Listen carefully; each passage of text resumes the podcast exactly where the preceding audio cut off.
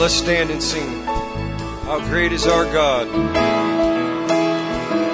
And how great is our God? Sing with me, how great is our God? And oh, we'll see how great, how great First verse now.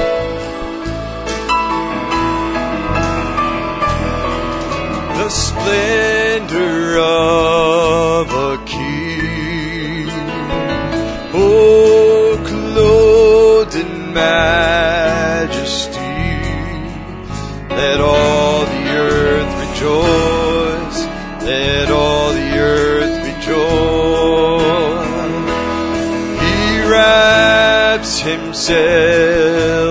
light. Oh, and darkness tries to hide and trembles at his voice. Oh, and trembles at his voice.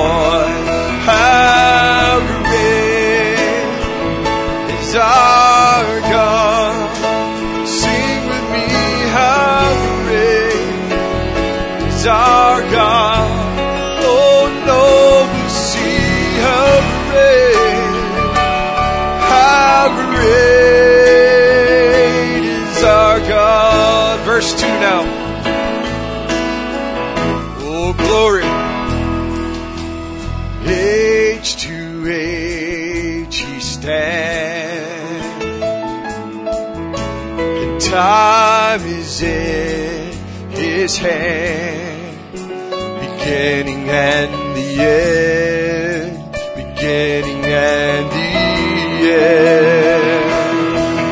The bride and Christ are one. That's right.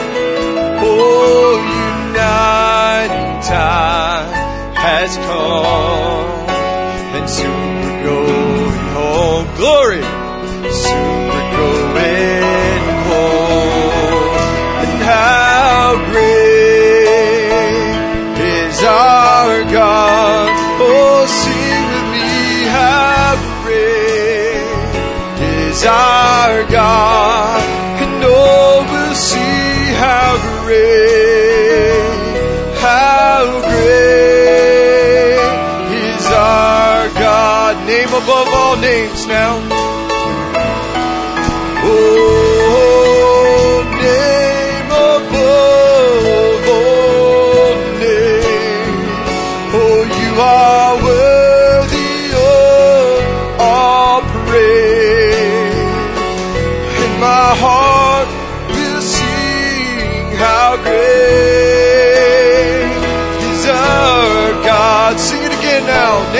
Above all names.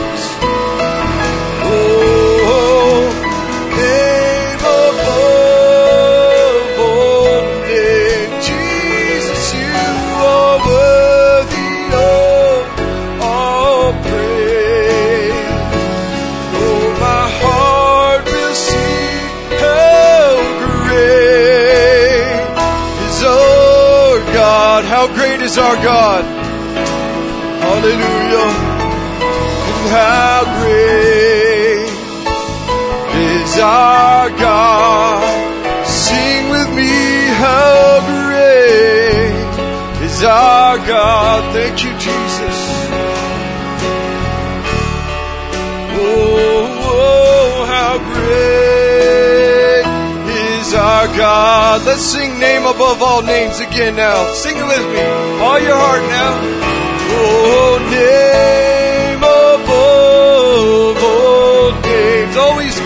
church. He is worthy of all praise. Oh, and my heart will sing how great is our God. One more time now. Yes, Lord.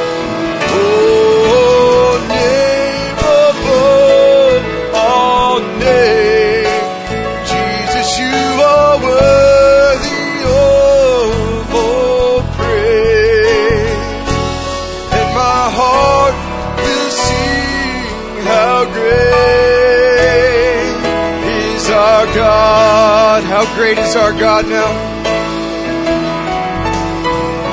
And how great is our God? Oh, sing with me, how great is our God? Oh, we'll see how great, how great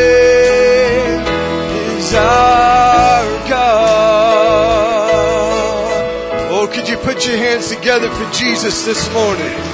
Hallelujah. He's worthy to be praised. Glory to God. Thank you, Jesus. Glory to God. Amen. It's good to be in church this morning. My heart's just bubbling with joy. Man, the devil's been fight- devil's been fighting me hard this week. I don't know about you, but I'm telling you what, I'm ready to give him a black eye this morning so hard. Amen. Glory to God. Why don't we sing that sing that song? Every praise is to our God. Amen. It's just been on my heart. I want to sing it. I want you to sing it with me. And every praise is to our God. Every word of worship. Oh, every praise, every praise. You know it's to our God. Sing hallelujah, church. Glory, hallelujah. Oh, every praise, every praise. Oh, it's to our God, God my Savior, and God my Savior. Oh, you're my healer, my deliverer. Yes, He is. Yes, He is. God my Savior. Oh, you're my healer my deliverer. Yes, He is. Oh, yes, He is. And every praise, every word of worship, every praise, every praise, you know it's to our God. Sing hallelujah, church.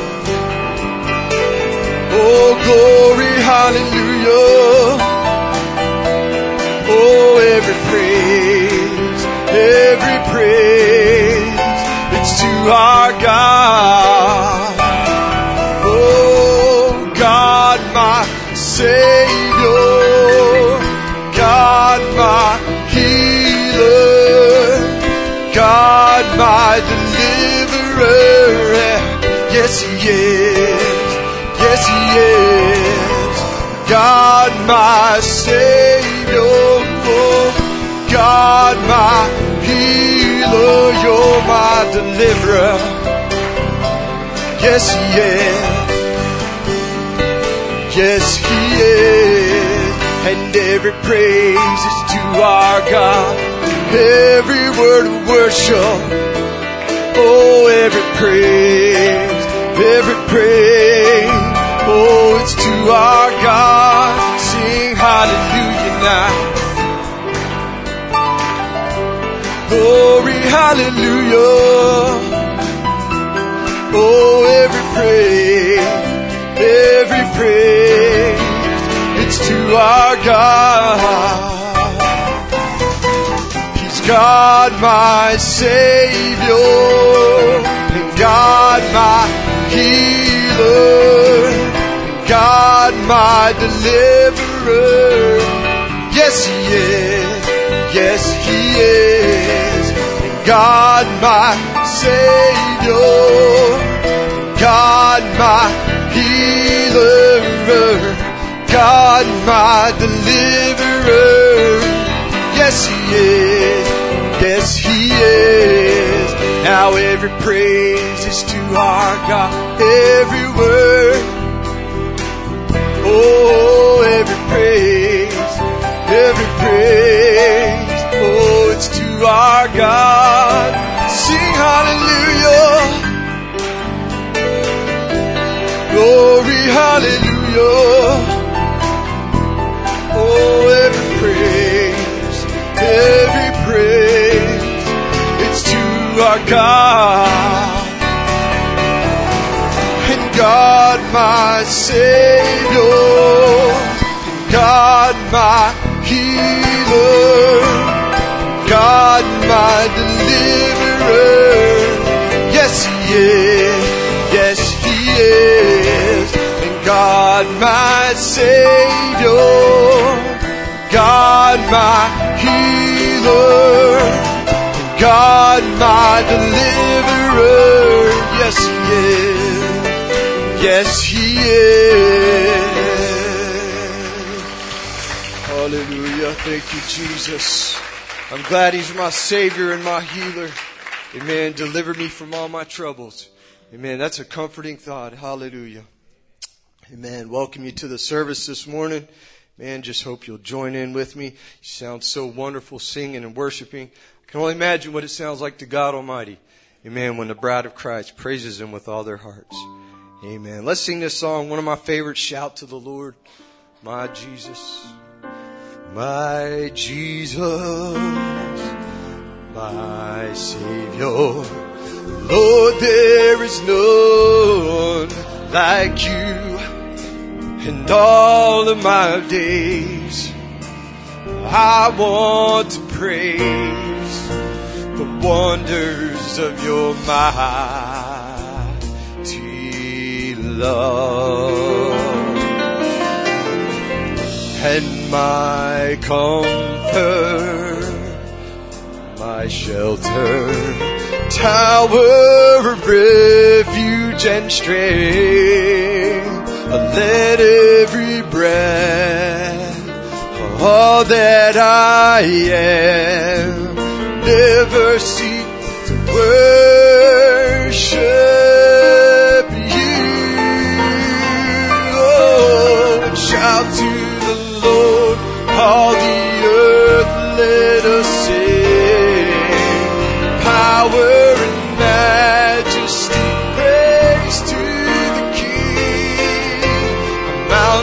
bow down and the seas will roar at the sound of your name. And I'll sing for joy forever. I love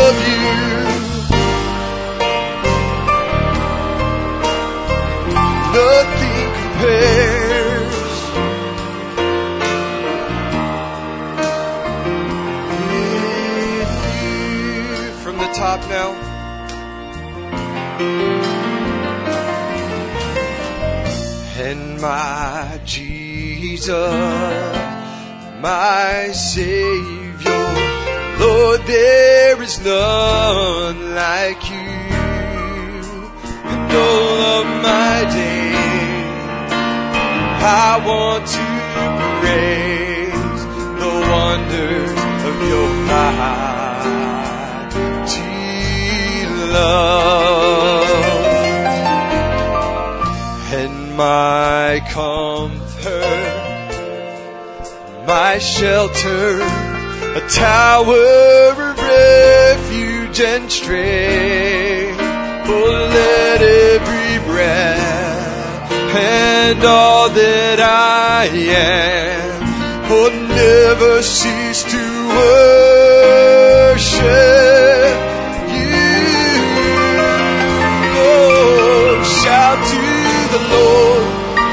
all the earth let us sing. Power and majesty, praise to the King. Mountains bow down and the seas will roar at the sound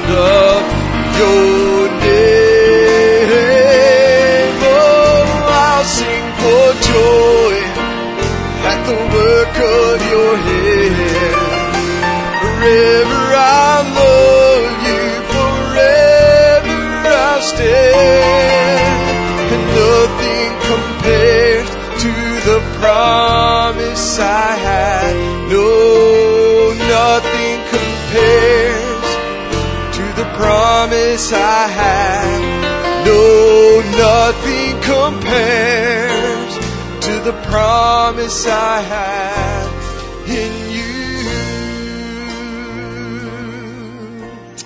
Glory to God. Hallelujah. Thank you, Jesus. I'm glad that nothing, nothing compares to the promises of my God. Amen. Mighty, mighty to deliver. Amen. Mighty to save. Man, we're going to change the order of our service at this time.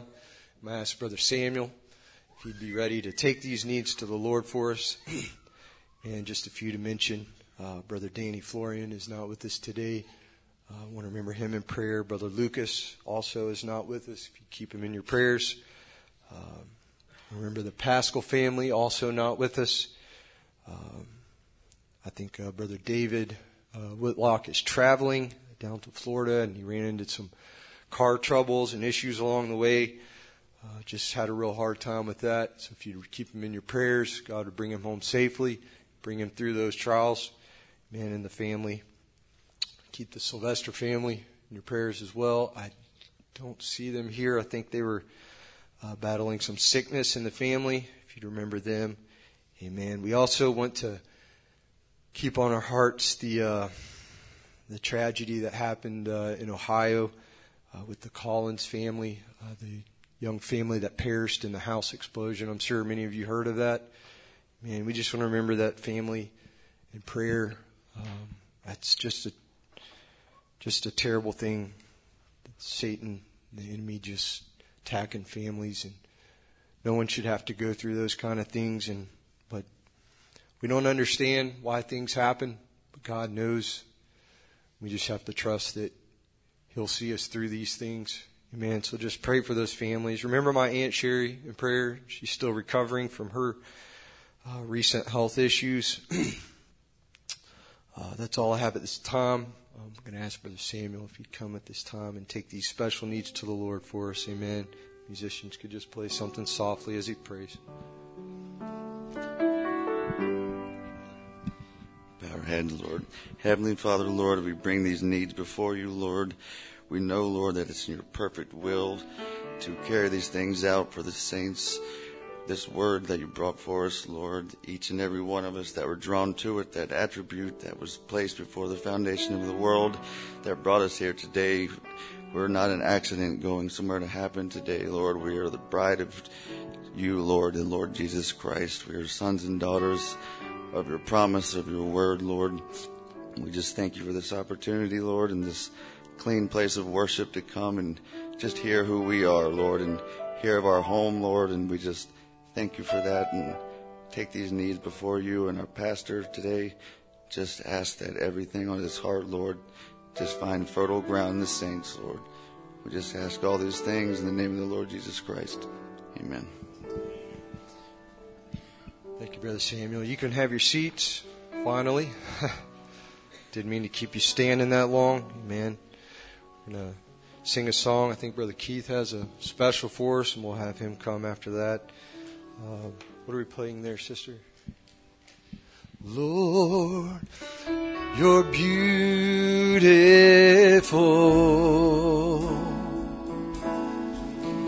Your face is all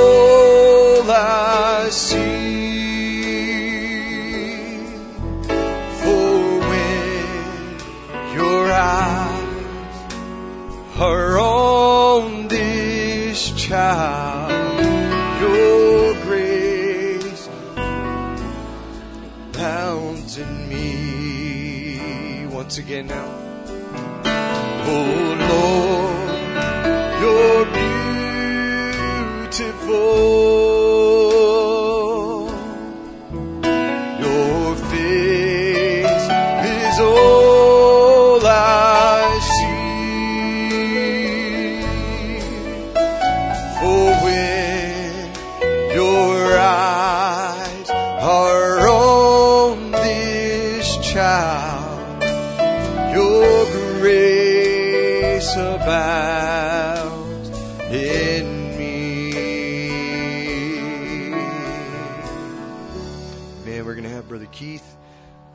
forward with this special at this time. Just a, a quick announcement as he's preparing.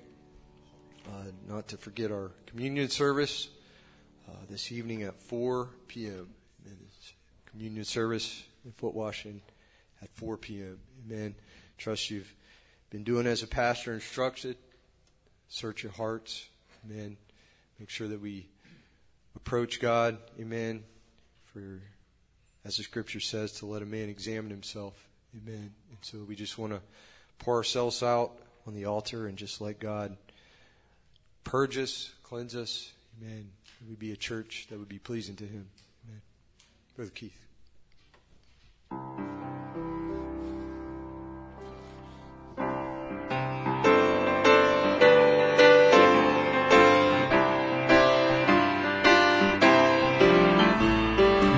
Years he walked in darkness as he groped along the streets with his hands stretched out for pennies or for just a bite to eat. It's the story of the blind man who met Jesus on his way.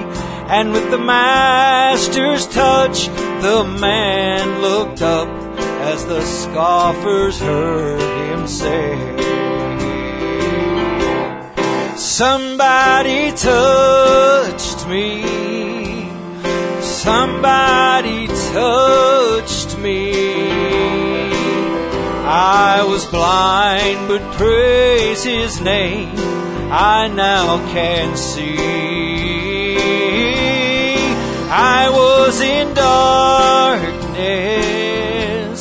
when Jesus found me. But since he touched me, I now am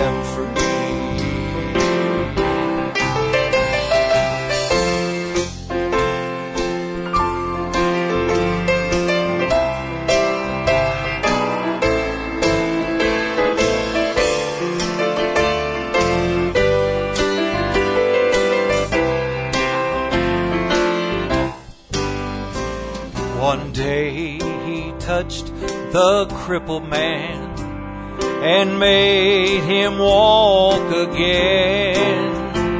And the master saw with pleasure he had labored not in vain.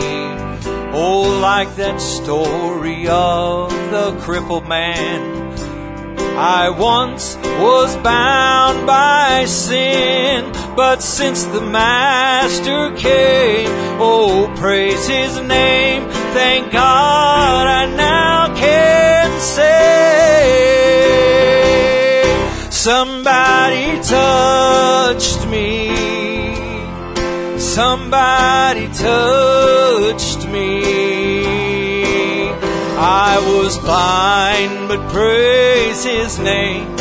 I now can see. I was in darkness when Jesus found me.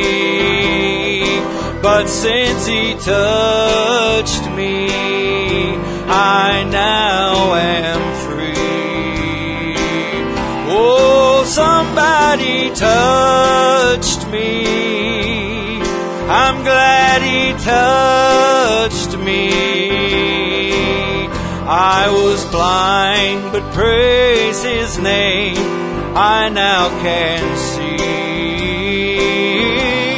I was in darkness when Jesus found me. But since he touched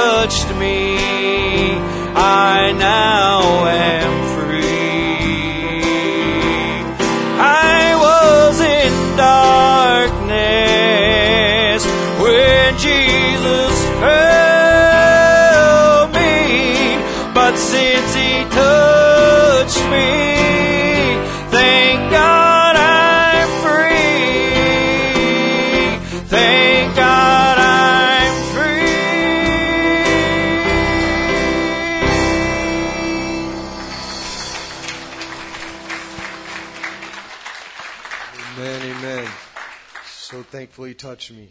Hallelujah. Thank you for that song, Brother Keith. Man, I've had this song on my heart to sing for a little while.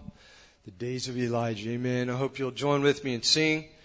If you want to stand, if you want to sit, that's fine. I'd recommend you stand because it's going to be good. oh, glory. Amen. Let's sing this together. Man.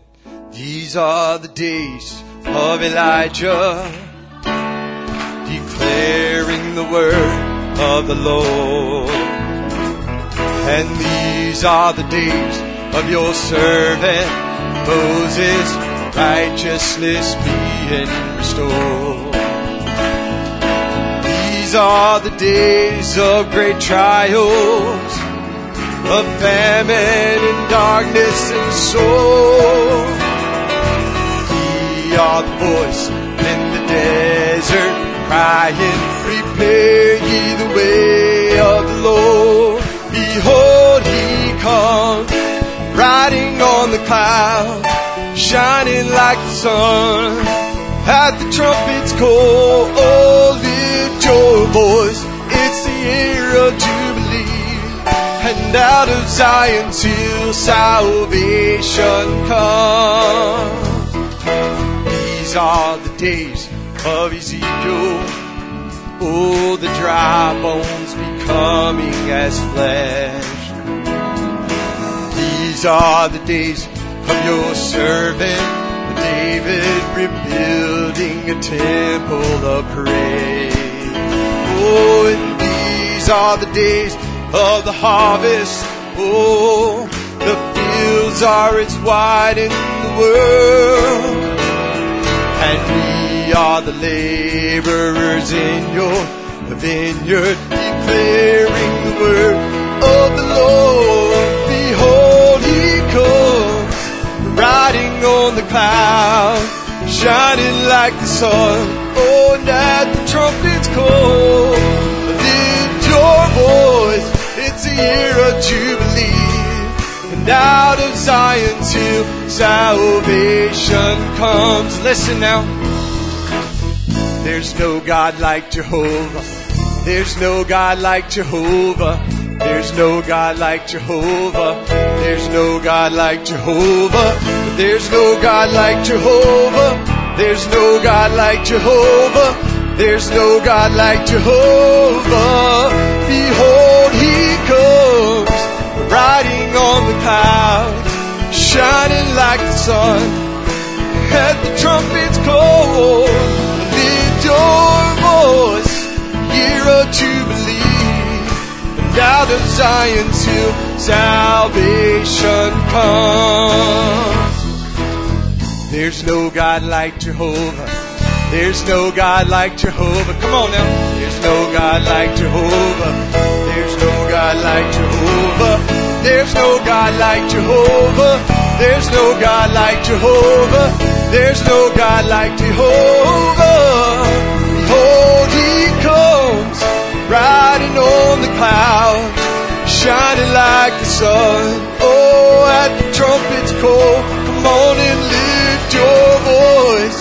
It's a year of jubilee, and out of Zion till salvation comes. Oh, behold, he comes, riding on the cloud, shining like the sun. At the trumpet's call, lift your voice. It's the year of jubilee, out of Zion till salvation comes. No God like Jehovah. There's no God like Jehovah. There's no God like Jehovah. There's no God like Jehovah. There's no God like Jehovah. There's no God like Jehovah. There's no God like Jehovah. Oh, he comes riding on the cloud, shining like the sun. At the trumpet's call, come on and lift your voice. It's a year of jubilee. And out of Zion till salvation comes. Oh, riding on the clouds, shining like the sun. At the trumpet's call, oh, lift your voice. It's a year of Jubilee. And out of Zion's hill, salvation comes. Glory. Praise you, Jesus. Hallelujah. Hallelujah. Hallelujah. Glory to God. Would you bring up our PowerPoint there if you don't mind? I want to give you a prayer request here this morning, and we're going to go right to prayer, uh, if you will. This is Brother Anwar's brother, and uh, Akhtar. And uh, the other two days ago, he was in a uh, serious accident. He was on a little motor scooter in Lahore, Pakistan, and a rickshaw came out of nowhere. And rickshaws are uh, bigger than uh, just a little wagon, and and uh, slammed him on the on the side on, t-boned him, and uh, crushed most of his leg and uh, kneecap and everything else. He was put in ICU and uh, went through surgery, and uh, we had uh, prayer for him. And I was in contact with Brother Anwar over the last 24 hours, and uh, Brother Anwar just wrote me and said he's came through the operation. They'd released him from ICU, and he's doing very well. So. Uh, we are thankful for that. But I told him we would pray this morning. I told him we'd let him uh, hold him up before the Lord in prayer and uh, with all these other needs that we have this morning. And uh, sounds like you're ready for church. You're singing like you're ready for church. So uh, let's just join our hearts together in prayer first of all. Heavenly Father, we thank you for this opportunity we have to be able to gather in your presence today, Lord, and how wonderful a thing it is for us, Lord, to come near your throne and to be able to reach out to you, Lord Jesus. We ask now that you would have your way. We ask, Lord God, that you would just take complete control of my spirit and every spirit that's here, Lord. And may uh, your presence, Lord, be the thing that we, uh, we, we feel and we touch, Lord, as you pass by. Lord, in our time that we live in, there's many needs, there's many concerns, and I believe, Lord, there always will be as long as we're on this earth. But we believe also that you're a, God who supplies every need. You're a God who cares about what we go through. There's not a thing in the world we could hide from you if we wanted to. And so, Lord Jesus, we're asking now in your name that you would just reach down and take complete control, Lord. And may your, may the, may your saints, Lord, may we continue to hold a spirit of worship together. Father, may we just enter into this place today that only the bride longs for. We just love you, Lord, with all of our heart and ask these blessings, oh God. We think of Brother Anwar's brother Akhtar, and Lord has been a faithful servant. And Lord, you have used him in Pakistan, Lord, and he's been such a help to Brother Anwar. And I pray that you'd raise him up completely now, Lord. I pray you do a complete work in his body and give him, Lord, that touch that only the great physician can give. I commit him to you, Lord Jesus. And every need that's represented among us here today, we, we give you the day. We give it to you like an offering and say, Lord, just consume it. Our communion service at four and Lord, everything that's done, may it bring honor and glory to you.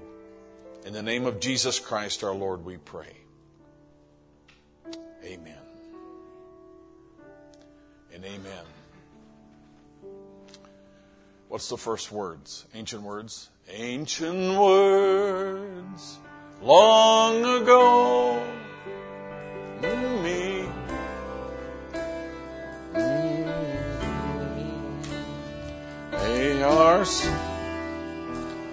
God's own words.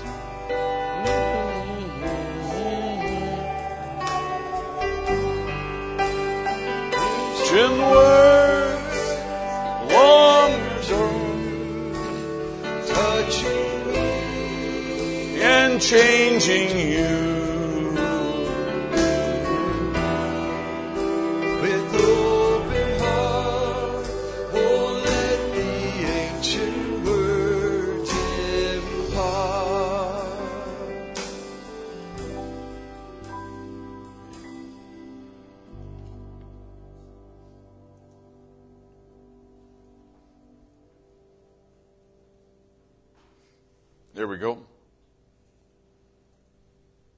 Sorry.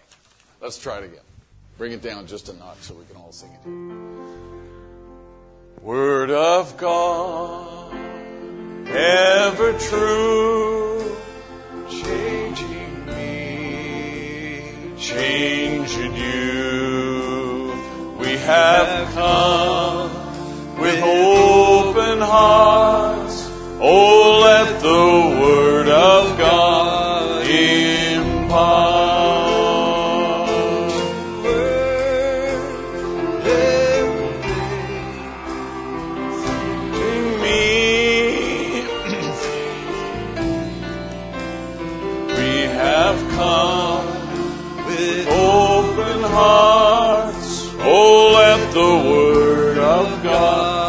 first verse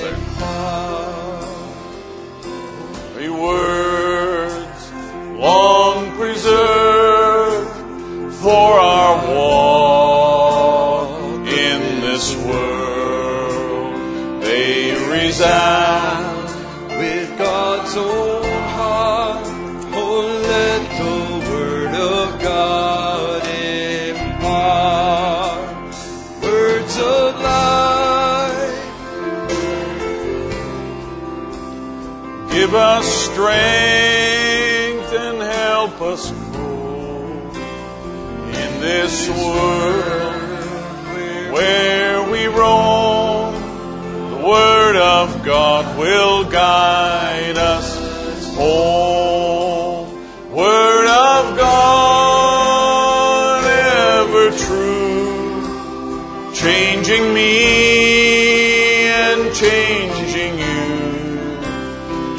have come with open hearts. Oh, let the Word of God impart holy words of our faith handed down to this age came to us through sacrifice. Oh, heed the faithful words of Christ.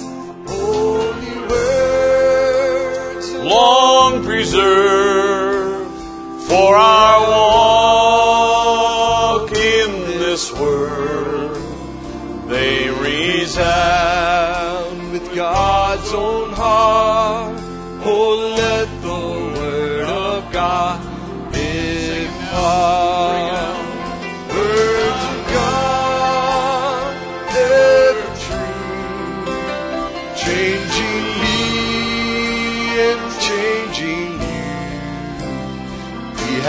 have come with open heart. Oh, let the word of God impart. Ever true, changing me and changing you. We have come with open hearts. Oh, God impart.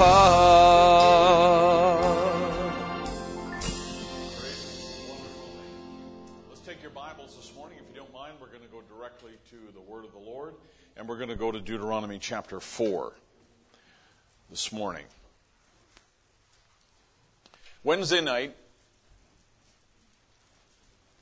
we talked a little about this subject of examine because we are going to, Lord willing, hold our communion service this afternoon at uh, 4 o'clock. That's not 5 o'clock, that's 4 o'clock. Everybody say 4. 4 o'clock. And uh, so we read that little passage that had the word examine in it, and we uh, talked about that on Wednesday night. Today we want to talk about this word remember. Brother Joe, Sister Frida, good to have you with us today. God bless you. Great to see you. Uh, great to have the Swaffords here uh, today. God bless you. We've been praying for you, and it's wonderful to have you today. Reynolds, God, God bless you. Good to have Jeremy and family here today, and uh, just an honor. And for all of you, we've kind of uh, been scattered a little bit over this last couple of weeks here. Families come and gone, but it's uh, great to have all of you here today. Deuteronomy chapter 4, let's begin at verse 5. Behold, I have taught you statutes and judgments, even as the Lord my God commanded me, that ye should do so in the land whither ye go to possess it. Keep therefore and do them, for this is your wisdom and your understanding in the sight of the nations, which shall uh, hear all these statutes and say, Surely this great nation is a wise and understanding people. So they they, they would be called that because of what they heard and then what they live as a result of what they heard. Right? So they're getting the word directly from Moses and then uh, they live that word out, and other nations even recognize and say, Surely this great nation is a wise and understanding people. For what nation is there so great who hath God so nigh unto them as the Lord our God is in all things that we call upon him for? And what nation is there so great that has statutes and judgments so righteous as all this law which I set before you this day?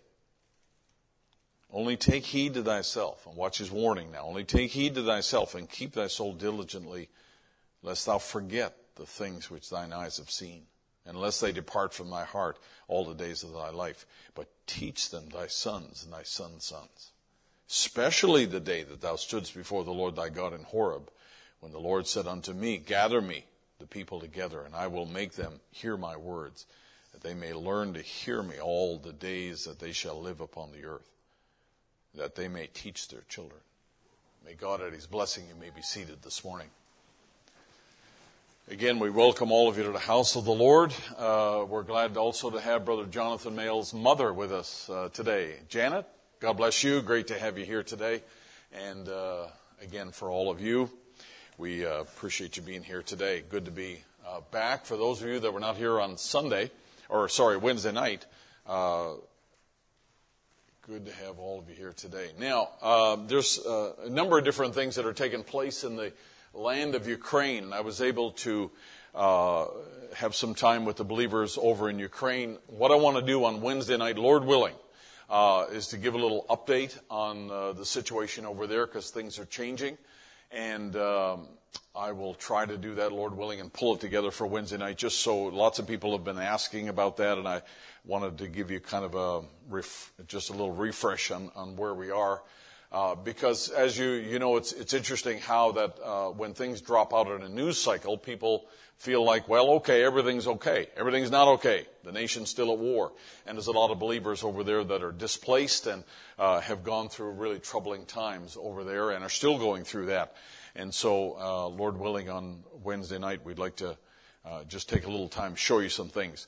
Some of these people in these pictures in Norway, and I'm not going to show them today here, uh, were part of the 38 that were uh, shuffled out of uh, Donetsk there um, in, in, the, in the month of uh, April, in the end of April, May.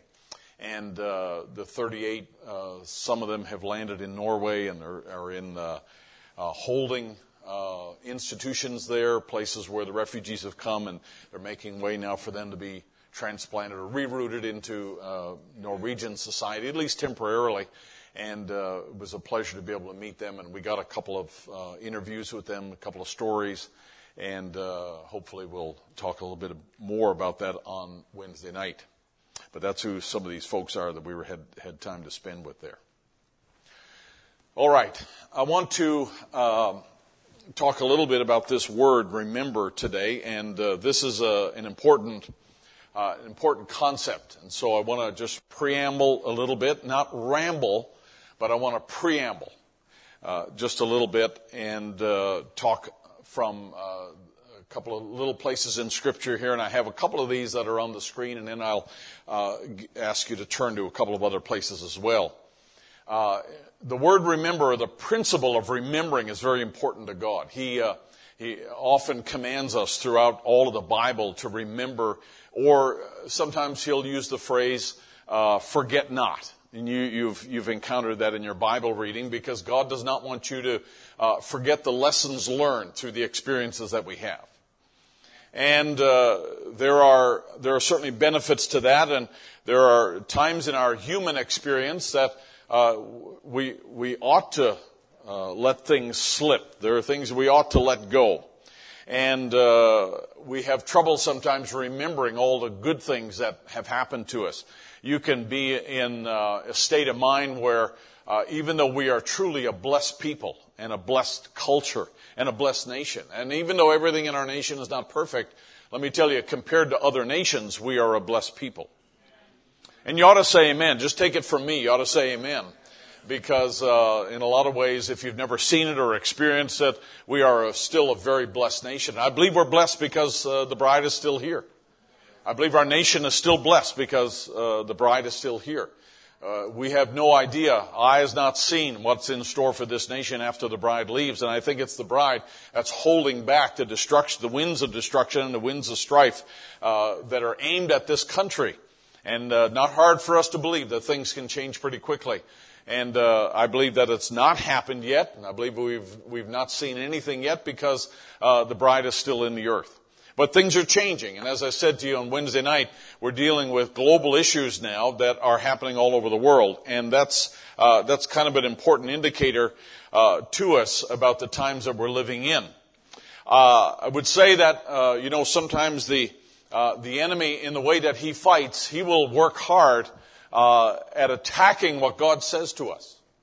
He cannot, he cannot change what you are, but he can certainly attack what God says to you we know, we know that faith comes by hearing. And faith comes by hearing in the present tense in a way that uh, it, it, the scripture doesn't say that uh, faith comes from having heard, but faith comes from hearing. So faith comes from having heard would be a past tense expression. But faith comes by hearing means that there's a present tense relationship that you have with God. In other words, if you're in a present, uh, present relationship with God and you're walking with God today, you're a candidate to hear what God has to say about what you need for this day that we're living in. Right? If your relationship was established back then and your communion was strong with God back then and you're relying upon that, you may miss what God is revealing for our day. So it's not faith comes by those having heard, but faith comes by hearing, present tense, what God has for us in our particular time, and it's a present day thing. And I'll, I'll say this, that if you want to hear more of the voice of God, and everybody wants to hear more of the voice of God. If you want to hear more of God's voice directly speaking to us, I'll give you one little piece of advice, and this is something that I've found true. And that is that you say yes before he even commands. You have a willingness to say yes to whatever God wants before he commands it. And if you have that kind of a heart and that kind of an attitude that, Lord, whatever it takes and whatever you need me to do and wherever you need me to go and whatever change you need to make in my life, whatever it is, if that's the way you pray, you ought to just say, Lord, I'm willing. I'm, I'm available. I'm present. Whatever you want me to do, that's what I'll do. Let me tell you, you'll have a, you'll have a better chance at hearing uh, the voice of God when you have that attitude going into, uh, you know, uh, giving God a request for something that you have need of. You understand what I'm saying? Because a lot of times people say, well, we want to have handwriting on the wall, or we want to have a, uh, an audible voice, or we want to have something else, you know, really visible to see. Let me tell you, those are often signs, uh, not of maturity, but of immaturity. That's the way God had to deal with uh, Nebuchadnezzar. Remember when he wrote things on the wall? Had to write it in such a way that they wouldn't miss it. But uh, God wants believers to be guided by the Spirit of God. Do you believe that?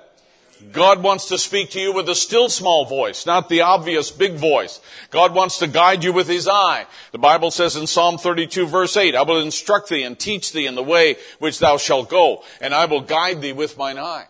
That's what God wants to do. God sees it all, God knows it all, and He wants to guide you that way. We should not be a kind of a people that are clamoring for a loud voice or a sign or something else, but Lord, whatever it is that you have for me, just show me in your word, just show me sometimes in a, a sermon, sometimes in a church setting, God will uh, speak to us, and it isn't, you know, something very uh, loud and obvious, but there's something inside the people of God that they just catch what God wants them to do, and they love that, and they work on that, and uh, God can lead them and guide them that way. The enemy will always change, he, he will always try to attack what God uh, is saying to you, just like he did in the Garden of Eden, right? When uh, Satan came to Eve there and he said, "Hath not God said?" And you can often tell, you can often tell um, what your enemy fears by the way that God's attack, sorry, by the way that he attacks us. You can often tell what your enemy fears by watching the way that he attacks your life. How is he fighting you? We know that distortion and deception are uh, his key key uh, tools that he used there, but he he really attacks what is a threat to him. When Joshua uh, went into the promised land to begin to possess the land that God had given to them, uh, all of a sudden there were nations that rose up and, and uh, uh you know, uh, began war with the children of Israel because uh, Satan did not want the children of Israel to go back and possess that land because in their land is where their strength lay. Right? In their, when they, when they possessed the land, that's where their strength lay, was in that position, in that place. Uh, it was not outside the land. They were not blessed in Egypt like they were when they got back to Israel.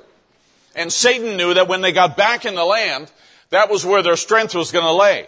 So every time they pushed a little farther into Israel, there was a, a tribe or, or, a nation or a king or a group of kings got together and fought against uh, Joshua and the resettlement of the land because once they got resettled in the land, hey, it was going to be tougher for Satan all the way around. I believe that that's true then. I believe it's true today. I believe that uh, I believe that global pressures. I, I believe they're increasing. I, I believe they're uh, accumulating more and more because uh, Satan's time is short. I believe he knows that. And therefore, he's attacking not just uh, in in Hickory, North Carolina, but he's attacking everywhere in the world. He's making it difficult for the bride of Jesus Christ all over the world.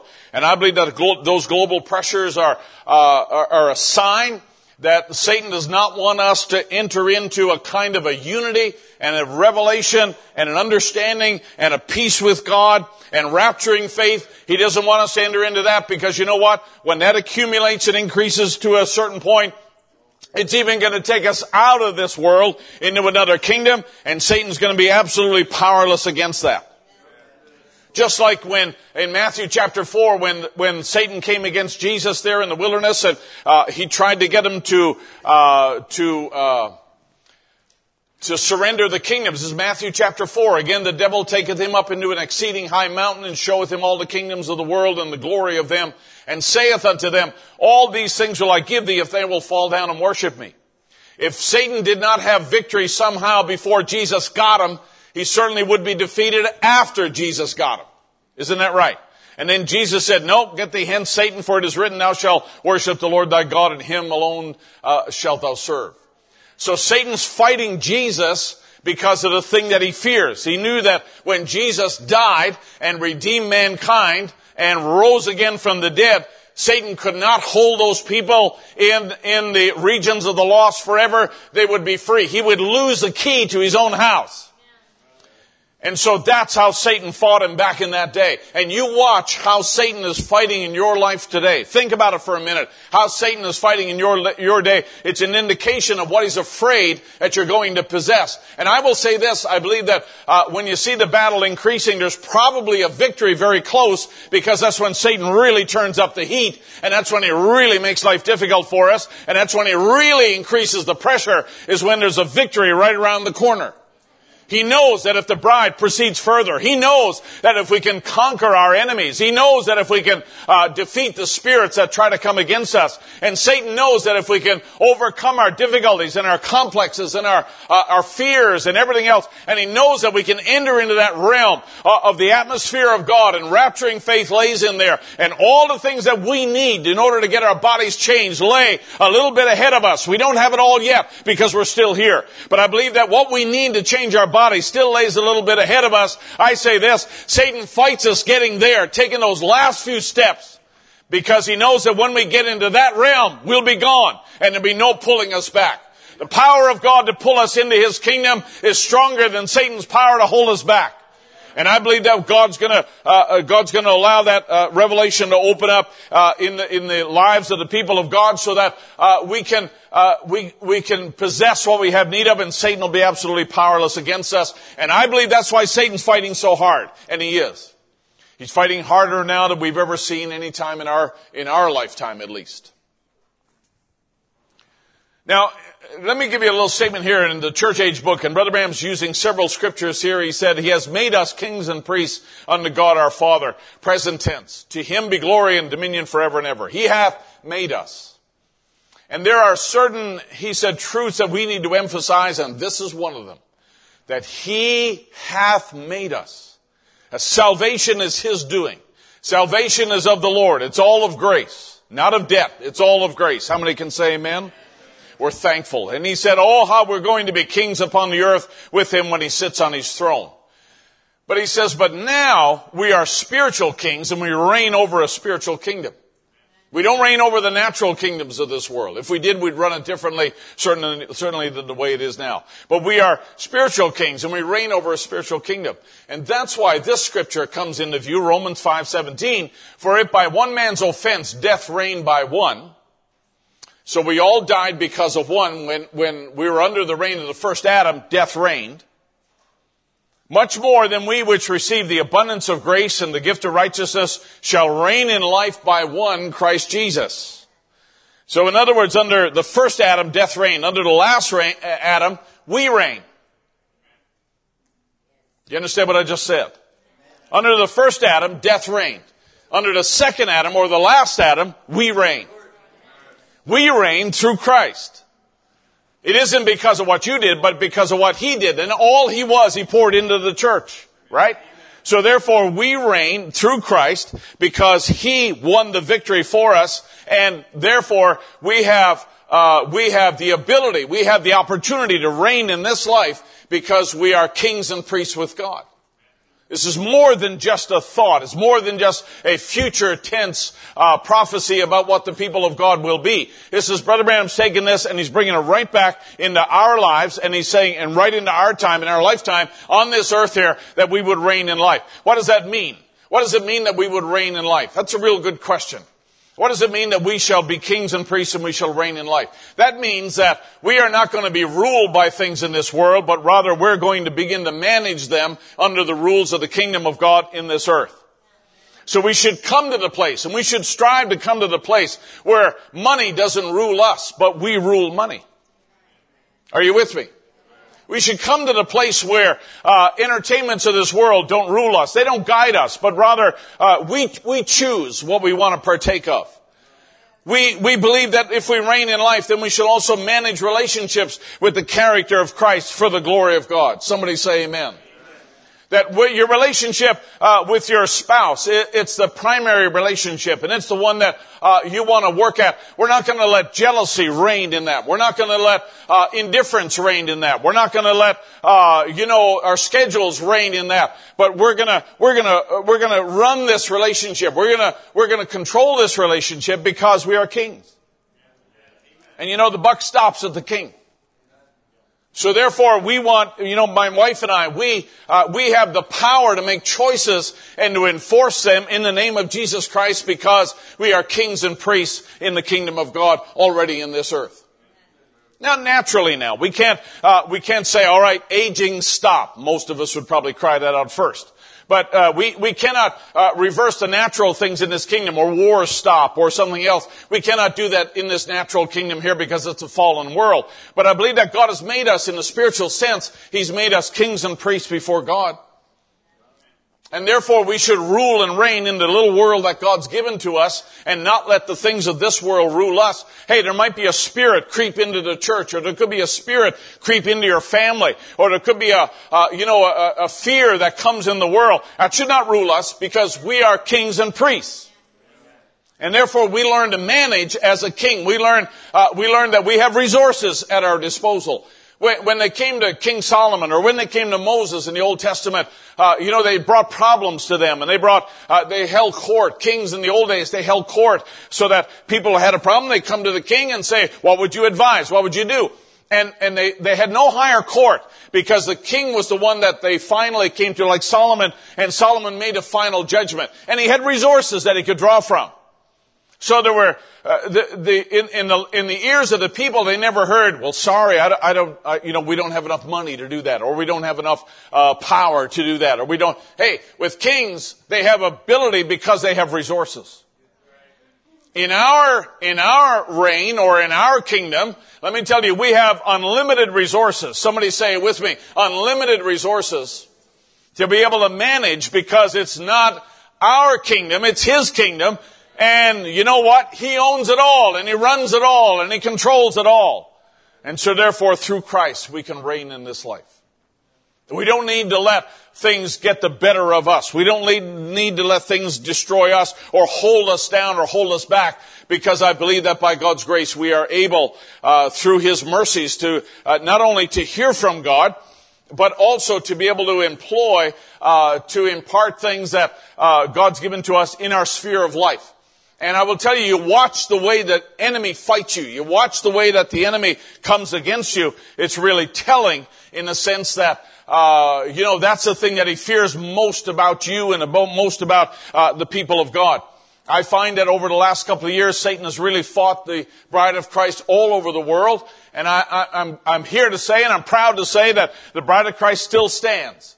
And it's not because, uh, not because of our physical individual strength, but I believe we've been given the commission to reign in life. And therefore things should not control us. They should not hold us back and they should not hold us down. Mark my words. The devil fights every one of us. And he fights us all in different ways.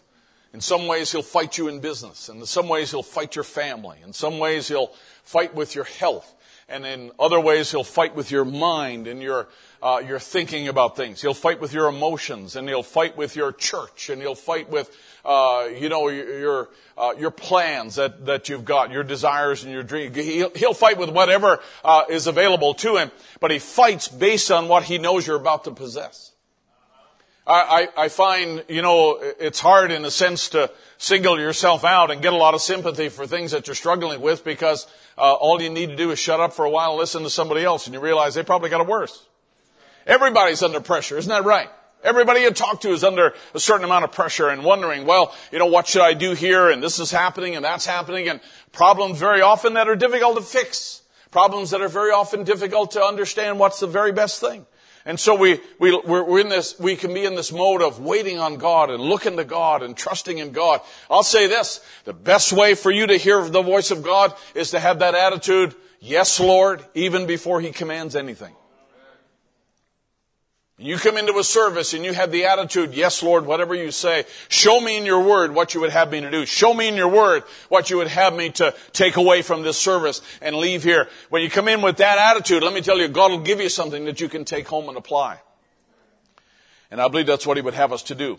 Now, I, I, I was looking at, uh, in this, in this thought here, um, there, there is this idea of remembering. And without remembering, if we fail to remember, uh, you've often heard it said, I've, I've often heard it said, that if we fail to remember what our forefathers went through, we are doomed to make the mistakes of uh, things in the past. Chris, Keisha, good to have you back.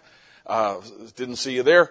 Uh, we, we are doomed to repeat the mistakes unless we learn the lessons that we were meant to learn. But there's a couple of other things about remembering that are important. And number one, without remembering, you, you, you fail to exercise or express gratitude.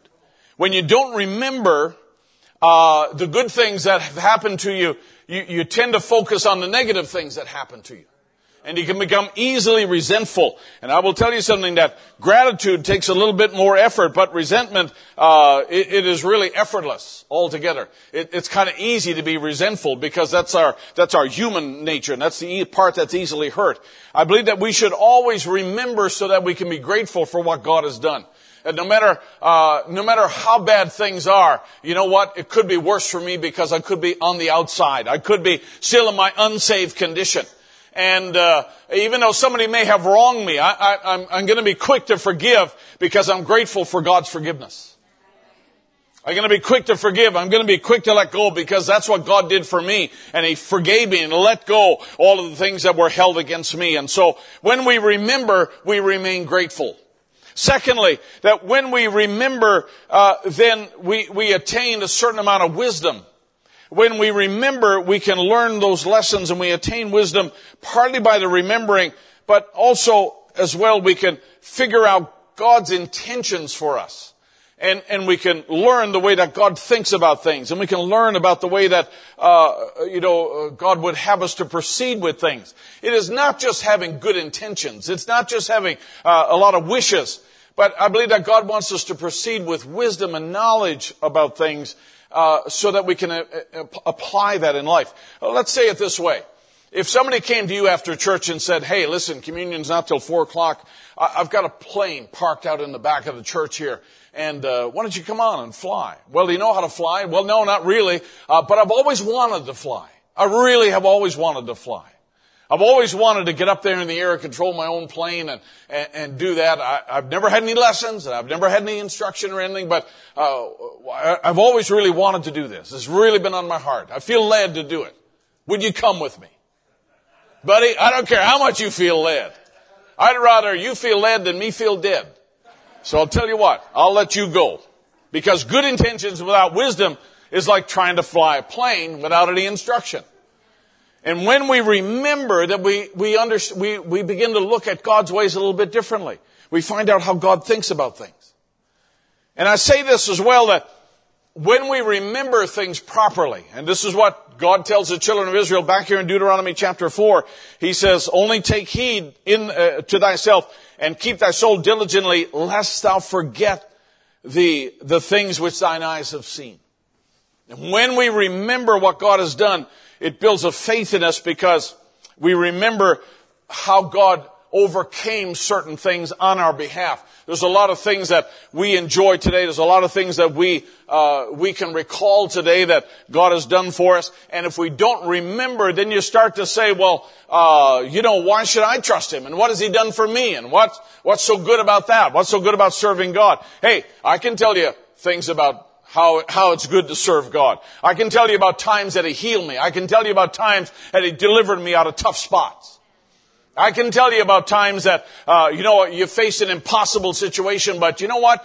Uh, we got through it and we got over it and we got past it. And it was not because of our own ingenuity, but it was because God helped us back at that time. Had to be God. Because we had no human solutions. We had no way of getting around that obstacle back then, but God did it, and we remember those things. We recall those things here, and uh, the Scripture admonishes us in many places to remember those things that God has done. And I'll tell you what, we should never lose that spirit of gratefulness that God has uh, done so many wonderful things for us.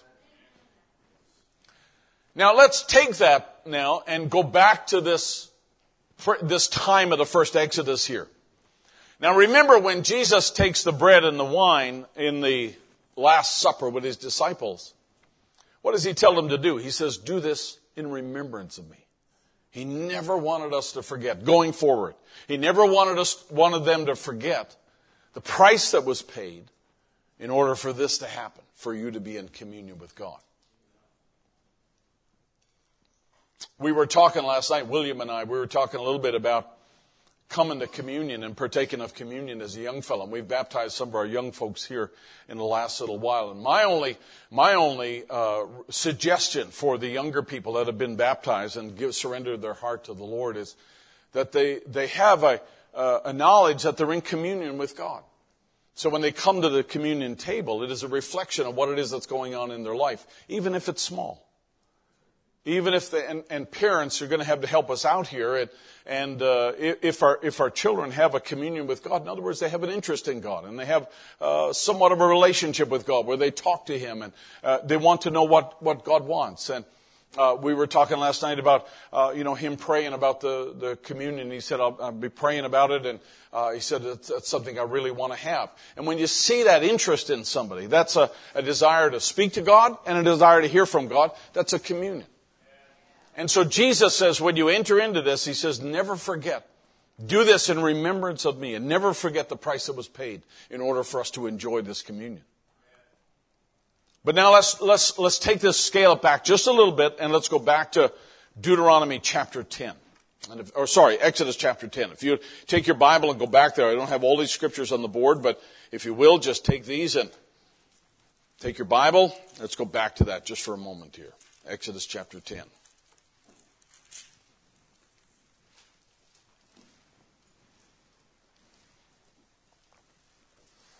So we know,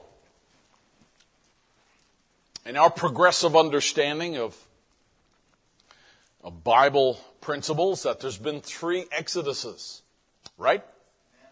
How many believe we're in the third one? It isn't over, as we're still here. Our bodies are still here. The first exodus, he brought them out of a natural land to a natural land.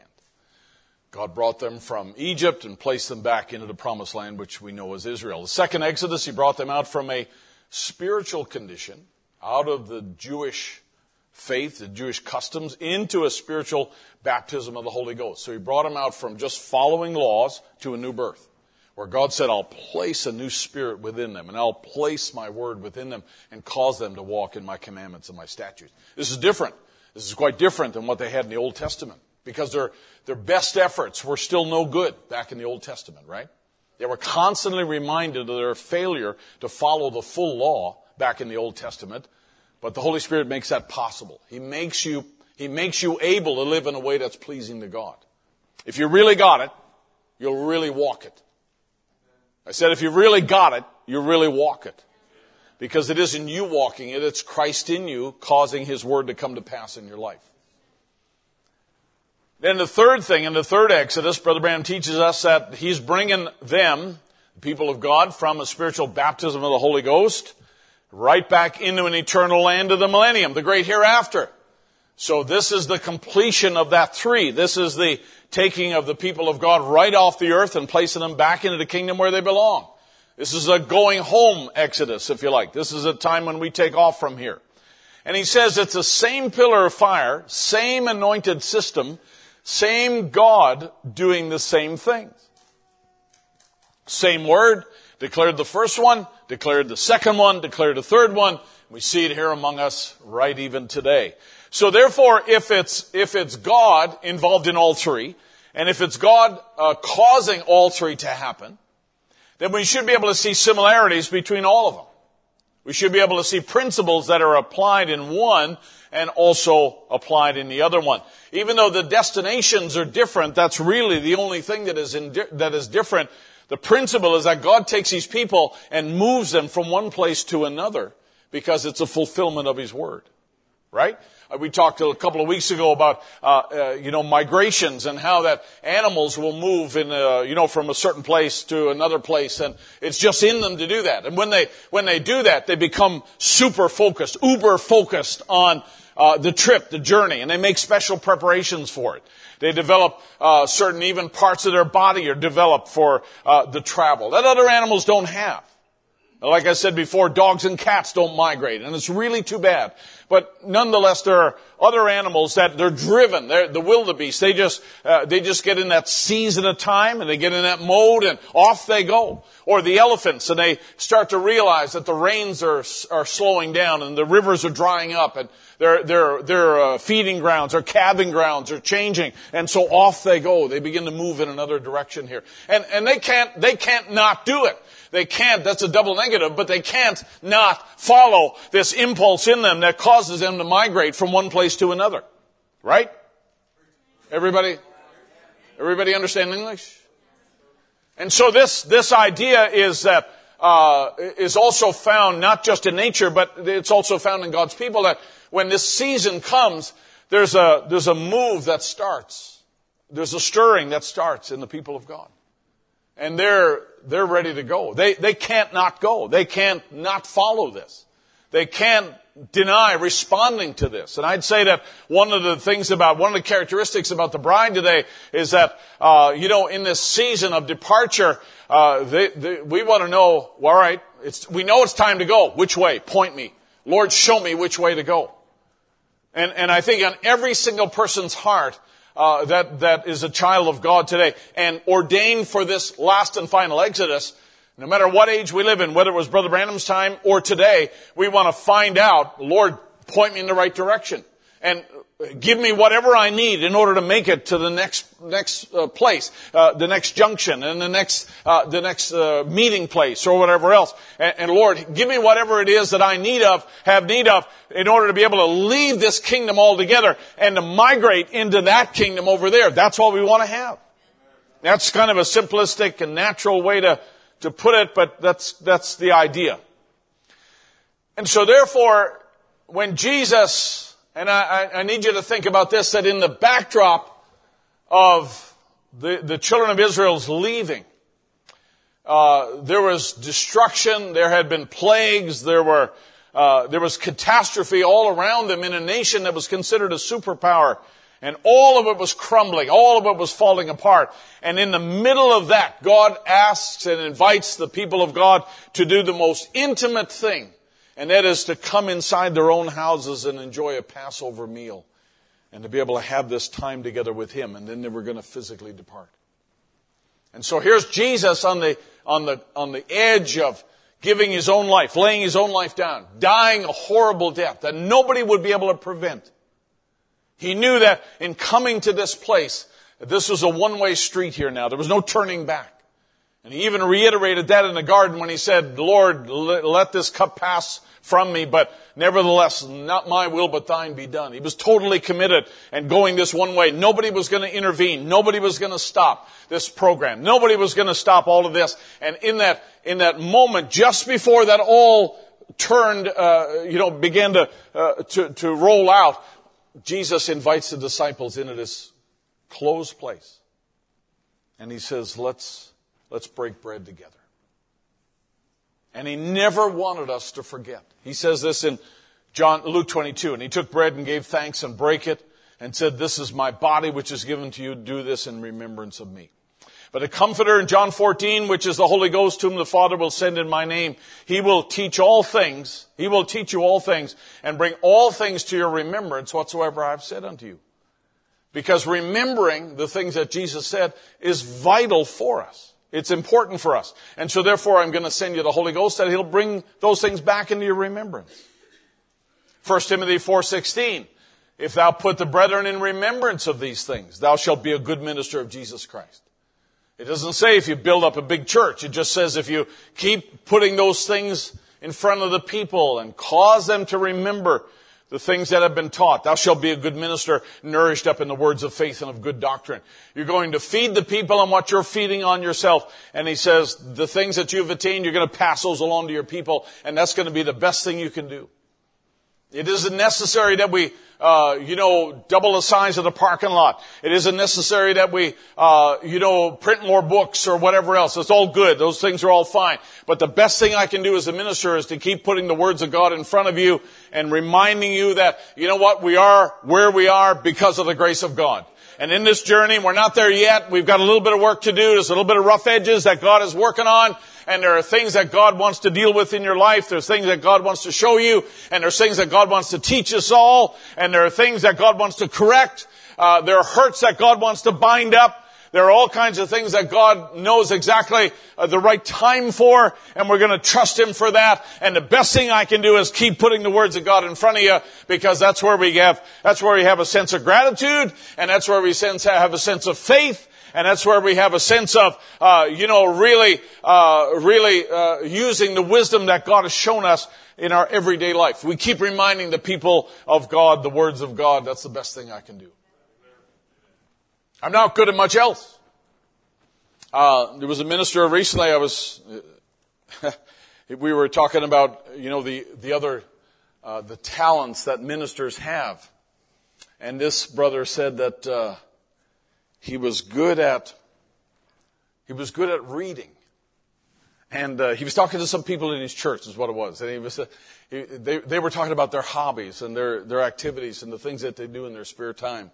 And this minister said, the, only, the thing that I seem to be doing and I gravitate towards is just reading. And people were like, and what else? What else do you do? And he said, really, uh, nothing else really thrills me. He said, I just, I love to read. And they said, okay, but you know, what do you get out and do? And he, he kept saying, well, it's, it's the reading thing that I really come back to. Weird.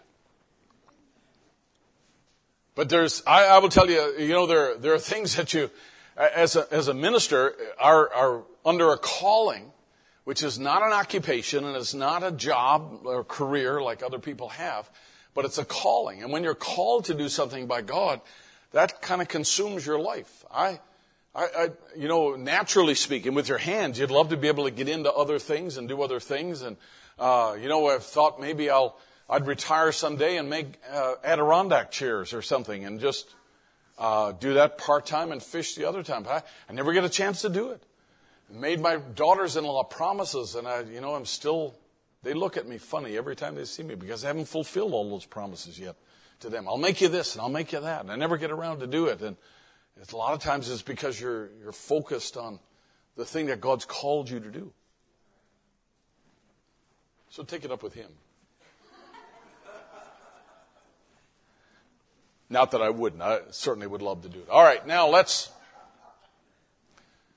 let's look at the end the end goal. And I think it's important to keep the end goal in mind. And that is that we're going to a perfect kingdom. It's going to be a perfect people enter there. So between the change between the new birth and the change of our body, God's got things to do in our lives, right? Take your Bible if you don't go if you don't mind. Let's go to Exodus chapter 10. Now this is kind of in the, the middle towards the, the end of this series of plagues that Moses calls for. And I want you to understand that this is not, this is not Moses coming up with this. Everything that's happening here is because God's causing it. And 10 and 1 says, The Lord said unto Moses, Go in unto Pharaoh, for I have hardened his heart, that I might show these my signs before him that thou mayest tell in the ears of thy son and thy son's son what things I have wrought in Egypt and my signs which I have done among them, that ye may know how that I am the Lord. Uh, this is, this theme is repeated over and over again that what you see, what you see me do here in order to accomplish my word and to get it fulfilled. What, I, what you see, don't forget it. Because I want you to tell your sons and tell your grandchildren and, and pass it on in other generations that this was not Moses and this was not uh, Aaron. This was not, uh, you know, the people who came up with this idea or caused this to happen. They were observers. And being observers, stand back, watch what I do, and don't forget what I do. Make sure you pass it on to subsequent generations here. So that's the whole theme in all of the plagues that are uh, that are called on by Moses here. And it says that Moses and Aaron came into Pharaoh and said unto him, Thus saith the Lord, the God of uh, the, God, Lord God of the Hebrews, how long wilt thou refuse to humble thyself before me and let my people go, that they may serve me? Now, without going through every verse, I want you to take note of a couple of things here. And if you don't mind, let's drop down to verse 7 here. And Pharaoh's servants, these are, these are plagues now that God is uh, laying out in front of Pharaoh here. And God is wanting to demonstrate something to Pharaoh, and he's wanting to demonstrate and prove to the people that this is something that I'm causing, and I'm going to demonstrate my or display my attributes through all of this. I'm going to display my power through all of this. This is not going to be your power, is my power. It's not your doing, it's my doing. And in verse 7, even Pharaoh's servants, they get it. They said unto him, How long will this man be a snare unto us? Let the man go. Let him go, that they may serve the Lord their God. Knowest not that yet that Egypt is destroyed? Haven't you figured it out yet? That through all of what God has done so far, it should tell you you're not in control. And, and these advisors figured it out. These advisors uh, you know, they were, they were savvy enough, at least, or observant enough, at least to, to figure out this is a, a God that is quite different than any other God we've experienced. This is a God that's quite different than any other uh, power or force that we've, we've, we've tried to reckon with. And it, it appears, Pharaoh, that your power is not as great as this God. So now, if you continue on the way you're going, the whole thing is going to go down. The whole thing is going to be destroyed. And he's saying to us quite loudly that we're not going to win. We are not going to overcome his power. And so therefore, why don't you let it go? Let, let, let them leave. And let them take their people and let them go. And the advisors had it right.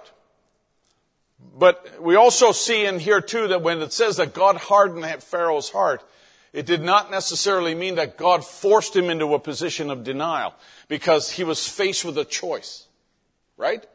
So in other words, uh, when, when the Bible says that God hardened his heart in the Hebrew, it means that God allowed him to be himself, to think in his own way. And his own way was hardened against God. His own way was opposite to God. He's got a mindset that I'm the most powerful force on earth. He's got a thinking that nobody can be greater than Pharaoh. Nobody can be stronger than Pharaoh.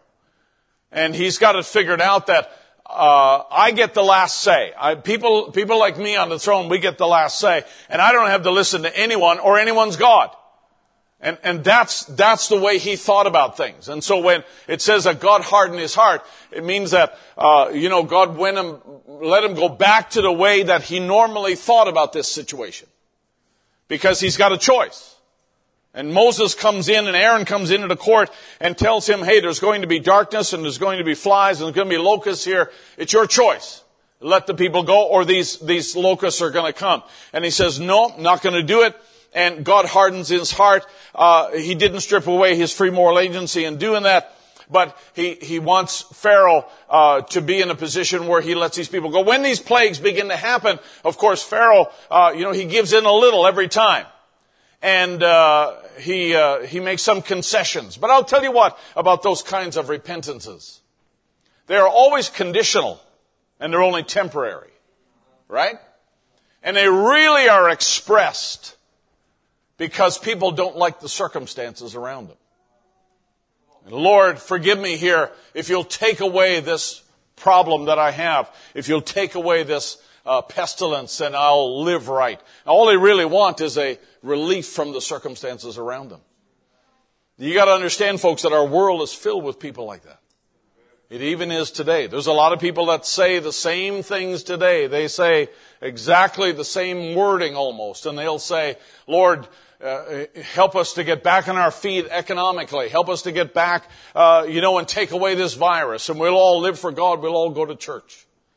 We'll all be good Christians. I'll make my life right after this is gone. And what they really want is a relief for the symptoms that they're facing right now. But as soon as the symptoms are gone, they kind of go back to, oh, you know what? it's, it's like a lot of people who, you know, they might have to take a medication for something, and that medication normalizes them. It, it helps them to feel like themselves. It makes them feel normal. And after a while, they figure, hey, why am I taking this medicine? I feel so normal. I feel so good. And then they stop taking the medicine. And then it dawns on them why they're taking the medicine in the first place. Let me just say this. I, I, I, I don't know if I've ever told you before, but I, I remember hearing Pearry Green talk a little bit about Carl Williams.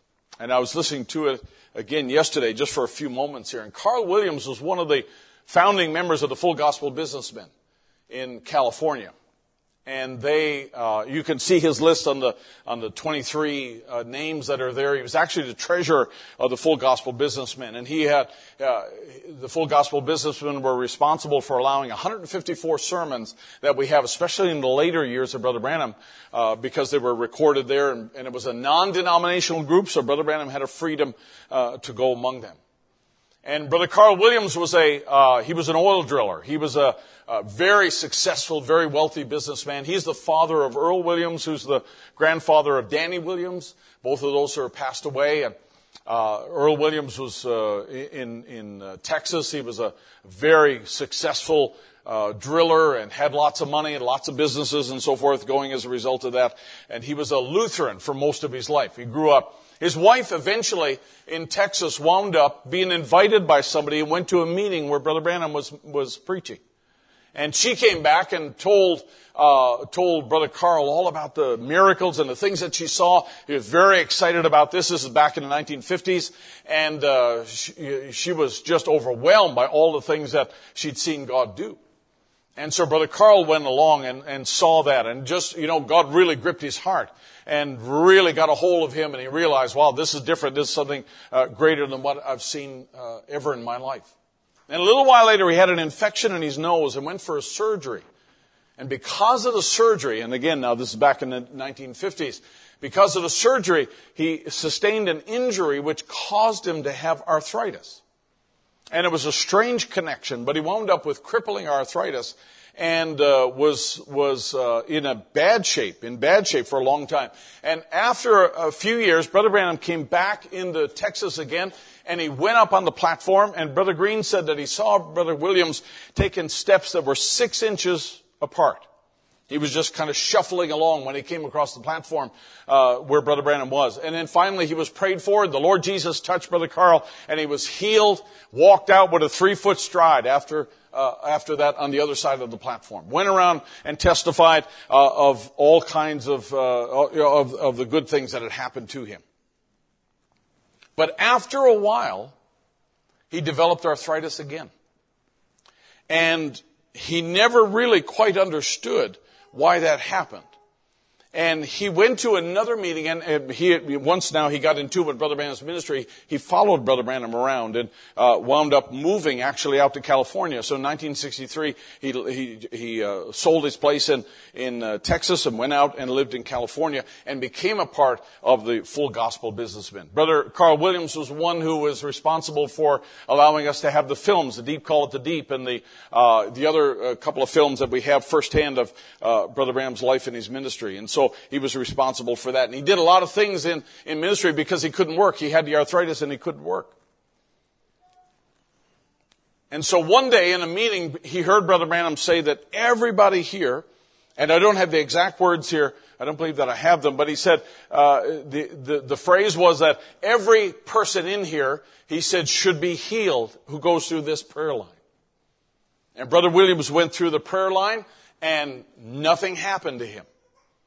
And a few year, uh, about a year later, 1964, he met Brother Branham, and uh, he was in a church park. He was in the church building, and came outside, and Brother Branham circled around in his truck, and came and picked up Brother Williams, and they rode together for a little while. And Brother Williams was really, you know, uh, distressed. He was really disappointed about this whole condition of his health and everything else. And he said to Brother Branham, "I don't understand it. You said that everybody should come through the prayer line should be healed." And he said, I went through that prayer line. I'm still suffering the paralysis that I have. And he said, Brother he said, I can't explain everything to you, but I, I do have this little story I want to tell you. And he said, years ago, in the time of Caesar, he said there was a, an old soldier that was sitting by the side of the road. And when Caesar came back in after a great victory, he would sit in his chariot and people would parade him around. And, you know, it was a great victorious time in Rome. And one day Caesar reached over and he saw this old man who was crippled there and he said, Sir, he said, how did you become crippled? And this is what the legend says. And the man said, I got these injuries fighting for you and fighting for the, for the kingdom of Rome. And Caesar said, well, he said, since you did that, he said, why don't you come up and sit in my chariot with me? And so he got the old soldier up and he sat in the chariot next to Caesar and they rode around together. And, and Brother Branham said to Carl Williams, he said, that old soldier, he said, is you. And he said, Carl, when God healed you the first time, he said, What did you do? But go right back to what you knew, which was business and making lots of money and going into new businesses. But he says, Now, with this condition you have, he said, Look what you've done for the kingdom.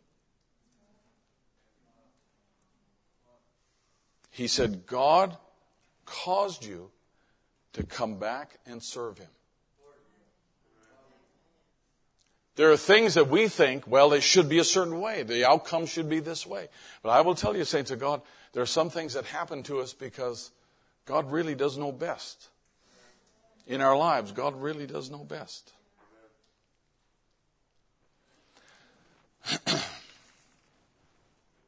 now,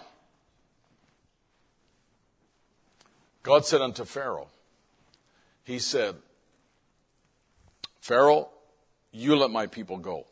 And as we go down through the chapter here, we found that in verse 8 that Moses and Aaron are brought back into Pharaoh again.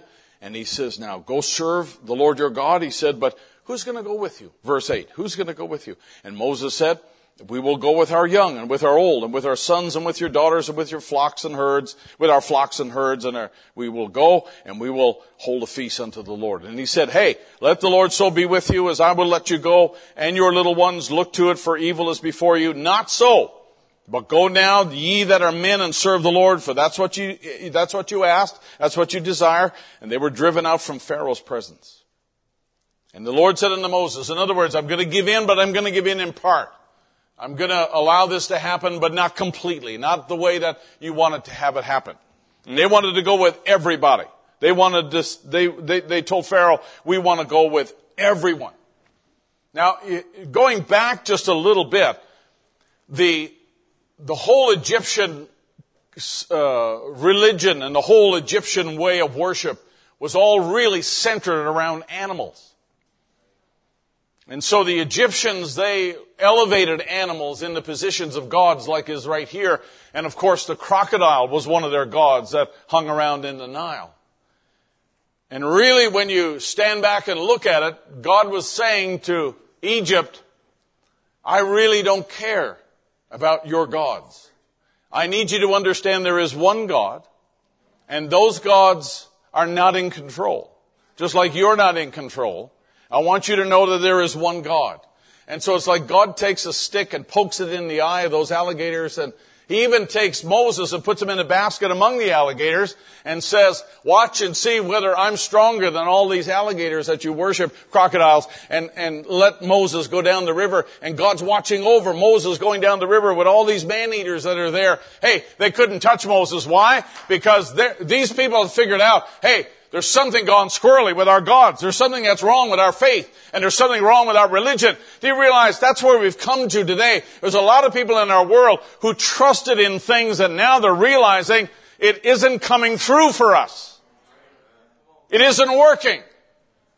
We're, we still, we have all the beautiful churches and we have all the beautiful ceremonies and we have the uh, mega churches and all the mega entertainment and everything else, but we're not getting answers for the problems that we have. And they realize that no matter what kind of gods they put out there, there really is only one true God. Aren't you glad that God introduced himself to you and came down and condescended to come into your life to bring a message to let you know who the one true God is? And for you to be in relationship and communion with that God and all the other gods have to stand back because they're powerless against our God. And this is the, the, the thing that the people of Israel faced, they, they, they attributed, well, is this a coincidence? Is this, is this something that, uh, you know, is caused by global warming? Is that why uh, we have all the fires, and is that why we have all the cattle dying, and is that why we have all the locusts and everything else? Hey, the Bible just simply says that all the locusts were somewhere, and God caused a strong wind to blow and blew all the locusts right into where uh, the Egyptians were. They never came into Goshen. And then uh, when, when the plague was done, God's, God, the Bible says that God uh, took a strong wind and blew all the locusts away. Tell me where they were at first and tell me where they were afterwards. We really don't know. Why? Because it's God who, who caused it all to happen. It wasn't some man who did it, it was God. Uh, listen, today, we've gone through it. We just went through a pestilence and all kinds of people are still trying to figure out where it came from and where it went. You know what? All of it to me reminds us that no matter how strong and wealthy the governments of this world are, and the armies of this world are, there's one God who's in control. And with all the money and all the bailouts and all the other things that were done, let me tell you, I, I, if I'm going to choose sides, I'm going to choose the Lord's side because this is exactly what happened back then. They tried to attribute it to all kinds of things and uh, global warming, natural occurrences, cycles of nature, everything else. They're still trying to find out why the earth is warming up, right? So all kinds of people spending big money in order to figure out how the world is war- warming up. I'll tell you why it's warming up because it's going back into the right position that it's supposed to be in in the first place. All the earth is going back to the place that it should be in the first place. You happen to be living on the earth when all that's being done. Let me tell you, can you, can you imagine what would be involved in turning the temperature of the earth down? Go ahead. Let me know when you get it done. Here is, here is God telling Moses here to go in and tell Pharaoh that the message is clear. We're going to take his hand off the controller and we're going to remove it because Pharaoh is not really under control at all. Drop down, if you will, just to the end of the chapter here, and I'm, I'm, I do not want to prolong things here. Moses says in verse 26, Our cattle also shall go with us. There shall not be a hoof left behind, for therefore must we take to serve the Lord our God, and we know not what we must, know not what we must serve the Lord until we come hither. We're going to take all of our animals. We're going to take everything with us. But the Lord hardens Pharaoh's heart. And he says, and I just skipped a verse here, but just go back to verse 24. Pharaoh called unto Moses and said, Go serve the Lord, only let your flocks and your herds be stayed. Let your little ones also, let your little ones also go with you. And Moses said, Thou must give us our, uh, also our sacrifices and our burnt offerings, that we may sacrifice unto the Lord. These are people now who worship animals, who are being forced to give Moses animals for sacrifice. And Moses is insisting that the young go and the old go and everyone goes when we go. There'll not be anyone left behind. There'll be nobody left behind when we leave here. And we're going to take it all. And the Lord hardened Pharaoh's heart in 27. He would not let them go. And Pharaoh said, Get thee out, take heed to thyself, and see my face no more. For in that day thou shalt see as my face, thou shalt die. And Moses said, Thou hast spoken well. I'll see your face no more. And Moses is actually being threatened here by Pharaoh. And Pharaoh is saying, You watch your back. That's what that means in the Hebrew. You watch your back because I'll get even with you. You've embarrassed me and you've ridiculed me here and uh, you've allowed uh, all of this to transpire here. Moses, you watch your back. When you leave here, you make sure that you never come back into my courts again because if you do, I'll kill you. That's the state that, that Pharaoh was in. He was powerless against Moses and he was threatening against Moses here, but he could really do nothing about it. But his heart is no closer to God. He's filled with the bitterness now of all of these events that have taken place. Think about our time now. Think about our age. But let me just say this one thing that in this, in this last scenario here, when all of this happens here, the phrase that is used here is when Moses says we're going to go, all of our men are going to go, all of our families are going to go, and our young ones are going to go, and our old ones are going to go. Everybody's going to leave here when we leave. It is the first time that the Hebrew phrase is used here where it says that we all shall go and there'll be nobody left behind. We are one unit. We are one people and we are going to go together. When the time comes for us to go, and the time is not determined by Pharaoh, the time is not determined by us. The time is determined by God. And when that time comes, I need you to listen to me now just for a couple of minutes here, that when that time comes, there'll be no one stop us and there'll be nothing stop us and we're all going to go. Every member of the body of Christ is going to go.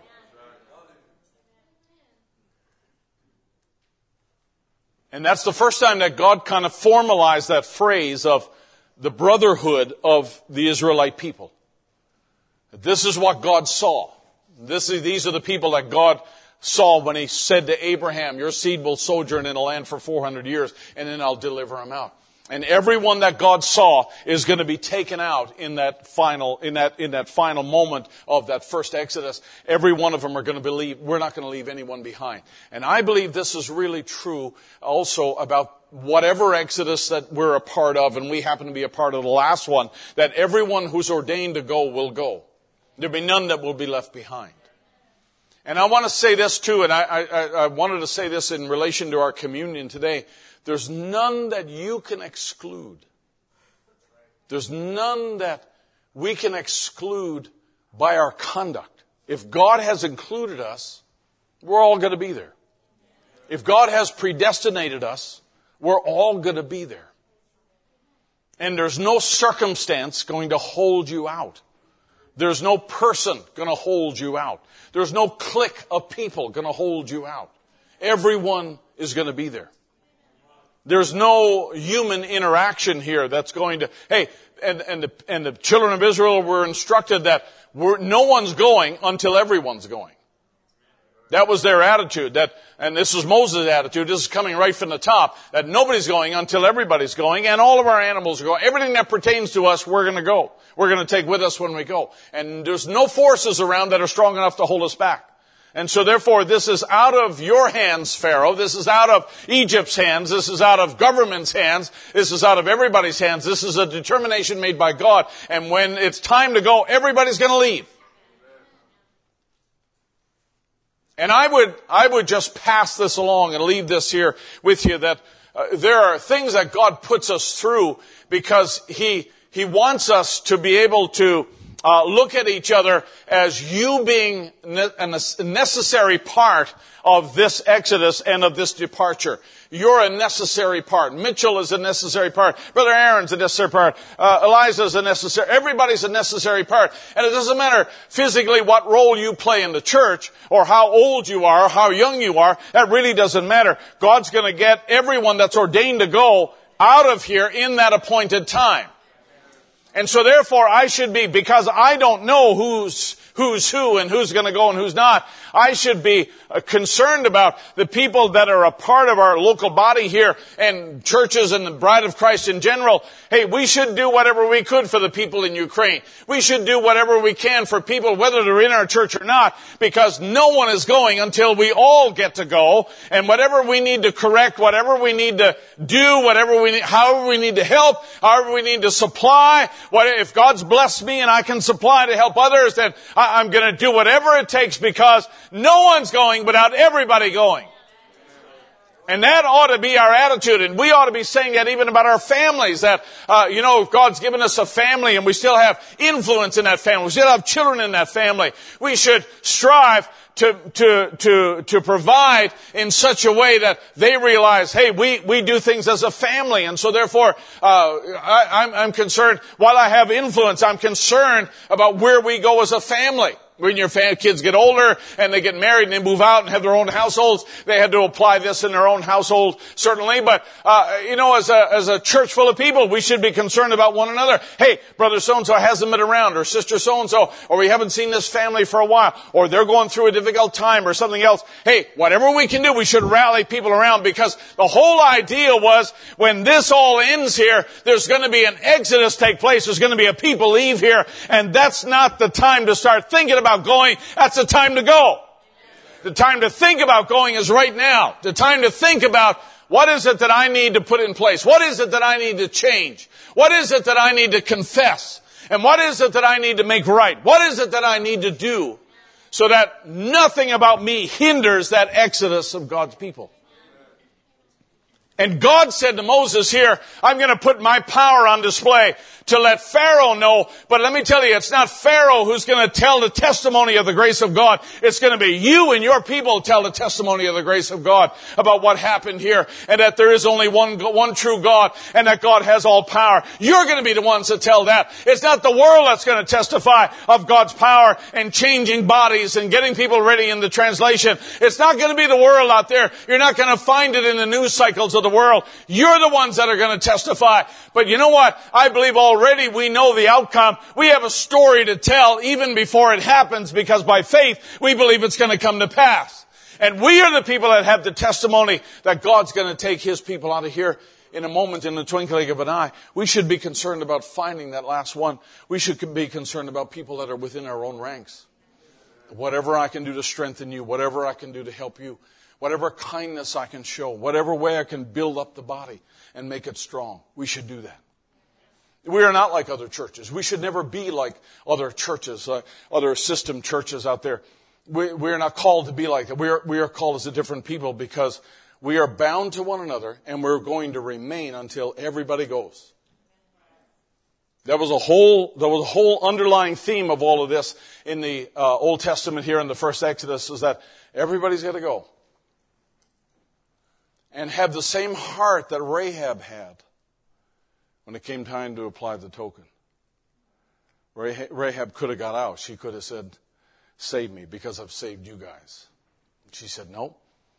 Bring in the whole family, put them under the token. God preserve that whole family. In terms of us leaving here, we ought to have the same feeling one towards another. Spiritually speaking, we should have the same feeling one towards another. I don't want to do anything. I don't want to be the cause of anything or any reason why that person would be somehow farther out or, or put down or excluded in some way. But we are one unit here. I, the, body, the body is one unit. My body functions best when it's one unit. If I left a part in my office, it'd be a different sermon today altogether. But all my parts are here and they work together. And you know what? When I go home today, all of me will go home. And I believe the same thing. When HBT goes home and God changes our bodies, every one of us should be there. And we should all be able to put our arms around one another in true communion and say, you know what? It's all by the grace of God that any of us got here. It's by the grace of God that we all get through. Because no one, according to this, no one got there early. No one got in there ahead of anybody else. God didn't, God didn't take any, any family. God didn't take any tribe. God didn't take any bunch ahead of anybody else. They all came across the Jordan together. The Bible doesn't even tell us which tribe went first. So God puts us through things. And many times He puts us through things to test how well the Word has taken hold in your life. You know that? Let me explain it this way. I'll give you a little illustration here and then I'll close. The illustration will take a while. No, I'm only joking. I remember as young fellows, I was, I was relating some of our stories of childhood to my grandchildren. And I remember when we were young fellows, we'd ride our bikes all, all over the place. And I know some of you guys are bikers. And whenever we'd have a slow leak, it'd be infuriating because you get it pumped up and then you'd have a slow leak in your back tire. And man, it was just frustrating. So what we would do is we'd turn the bike upside down, take the, take the wheel off, strip that tube out, and we'd have a bucket of water. And you fill up that tube with water and put it down in the bucket, right? And You're looking for the hole. You're looking for the leak. Finally, when you find the leak, what do you do? You mark it and patch it, right? Let that dry. Some of you old folks are, are looking at me and nodding your head. And we'd let that dry. But you know what? We'd never put that tube back inside the wheel after it dried. You know what we'd do? We'd pump that tire up while the tube was still out and put it back down in the water to see if the integrity of the patch held. We were testing the integrity of the patch because I need to know now before I put it back in the bike. Before I go anywhere, I got to know if that patch holds, right? There are some trials you go through. There are some trials you go through because there's a hole, because there's something wrong. But there's also some trials you go through because God's wanting to test the integrity of the word you've applied to see whether that's going to hold. It's not because you're an unbeliever. It's not because there's a weakness there, but God's just in testing the integrity or the perfection of the word in your life. Does that make sense? So in other words, if there's a problem in our lives, sometimes that God helps us or God gives us a word and God fixes that problem and there's a healing, we, he doesn't just take us off into glory. We're back in the water again. We're back into pressure. And God wants to see, does that hold? Does that hold? Are you, are you still holding to that word that I gave you? Are you still applying that word that I applied back here? And, and is it, is it still going to hold? Sometimes those, there are trials that are because there's a problem. And then there's, there are trials that we go through because God is actually testing us. And He's proving us whether we have it or not. But I do know this one thing, that God never gives us trials until we're ready to go through the battles. He never puts us through things just for fun. He never puts us through things just, you know, just uh, for for uh, no reason. He puts us through things. And he's always proving something. He's always developing something. He's always making sure that something is right. Because before we get out of here, before the tube gets back placed in the tire and inflated, let me tell you, God's going to make sure that that, that word holds in every life. Before we get out of here, God's going to have a word bride. That's what I find that Brother Branham said. It's a perfect kingdom that we're going to, and it's a perfect people going to that kingdom. He's gonna, he's not, not afraid to try that people and see whether the word I've given you is applied. And if it's applied and it holds, you know what? We can go somewhere. But if it doesn't hold, we gotta go back to the pressure again and get underwater and find out where that leak is. There are things in this life that we go through. And I tell you what, let me tell you, God puts us through those things because He loves us. Let's stand to our feet. Let's have our musicians come here.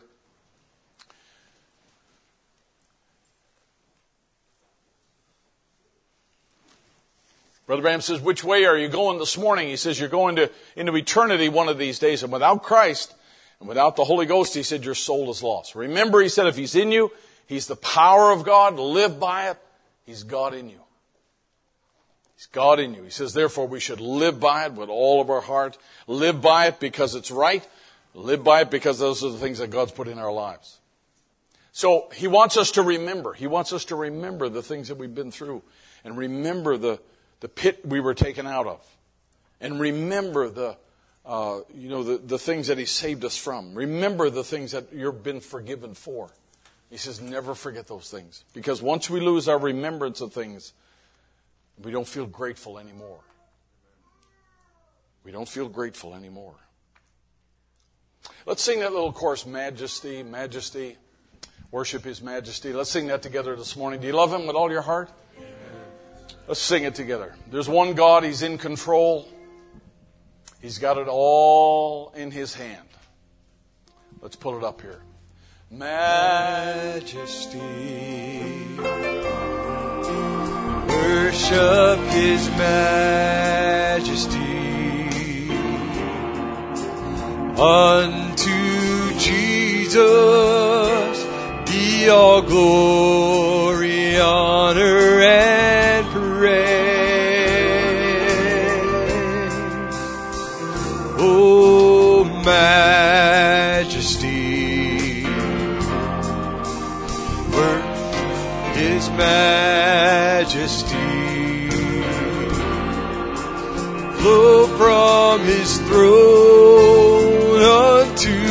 His his anthem raise.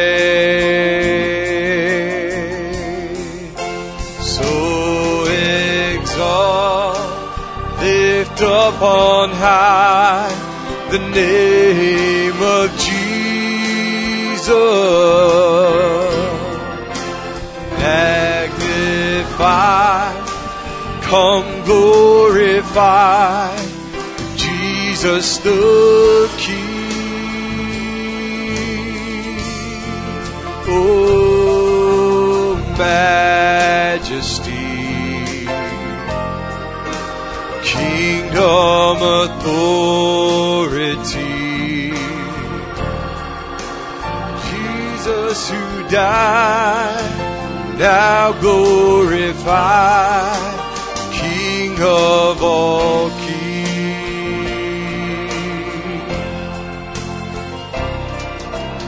majesty. Worship His majesty. Unto Jesus be all glory, honor, and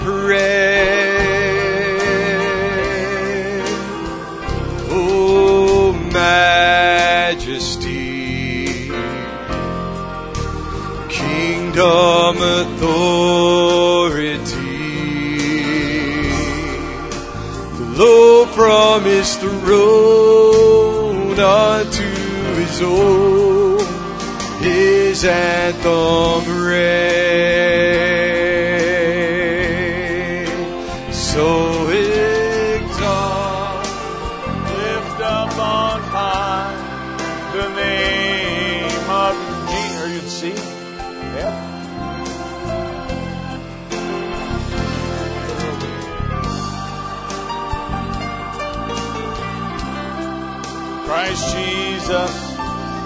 The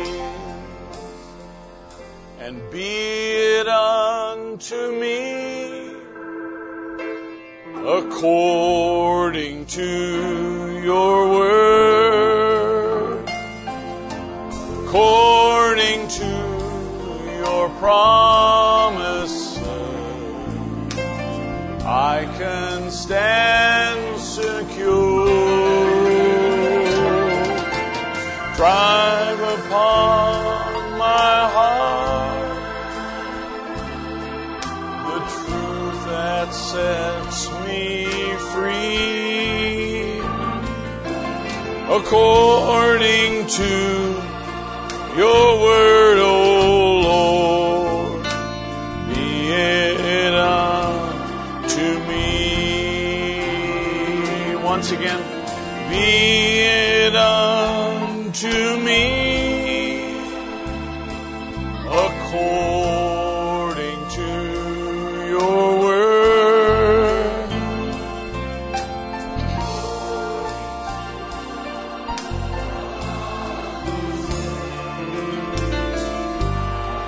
Can stand secure. Carve upon my heart the truth that sets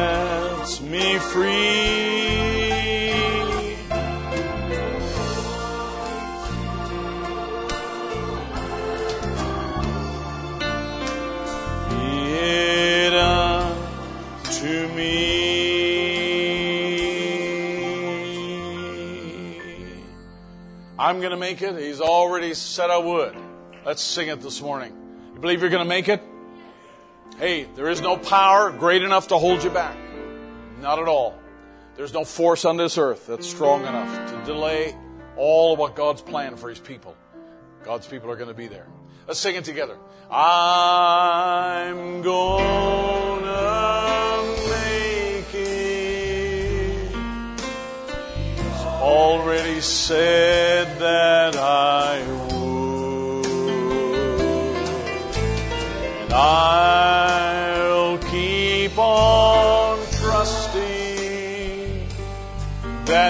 working everything for my good.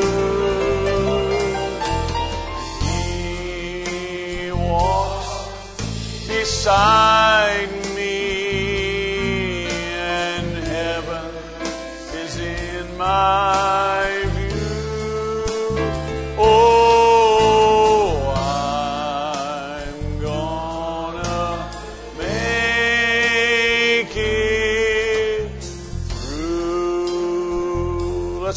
If there's any way I can pray for anybody who's here today, be glad to do it.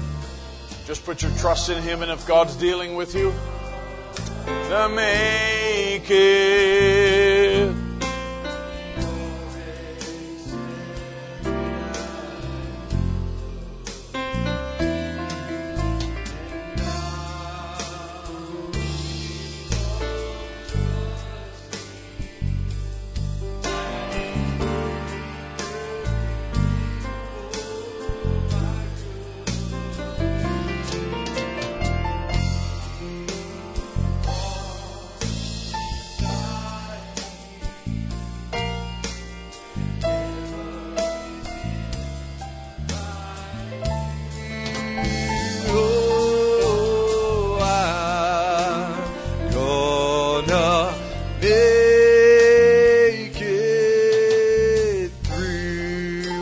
Time now, let's sing it together. Oh, I'm gonna make it. He already said that I would. And I'll, I'll keep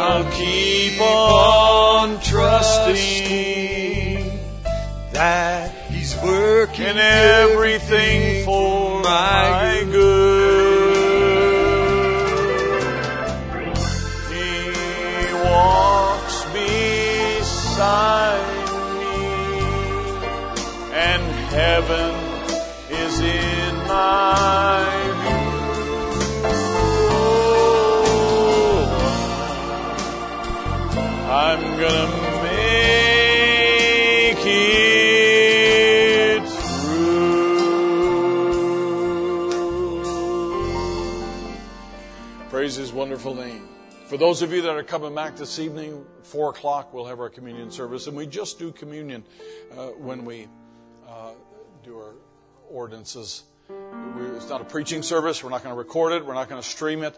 Uh, we just uh, take time to wait before the Lord and just do the communion and foot washing. So you're all certainly welcome. Right at 4 o'clock, we'll start sharply there. So may God bless you this morning. Thank you for coming. Never forget, never let it go, that our God is God, and He still does great things. In Jesus' name, we press on.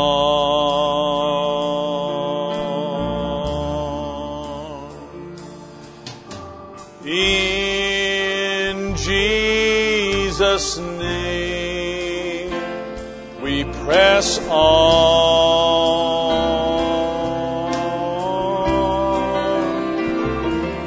Dear Lord, with the prize clear before our eyes, we find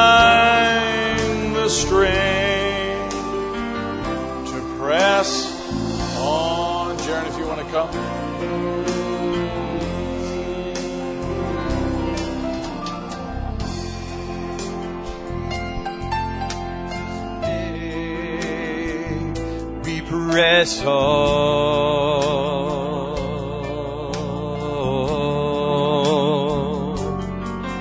Oh, in Jesus' name, we press on.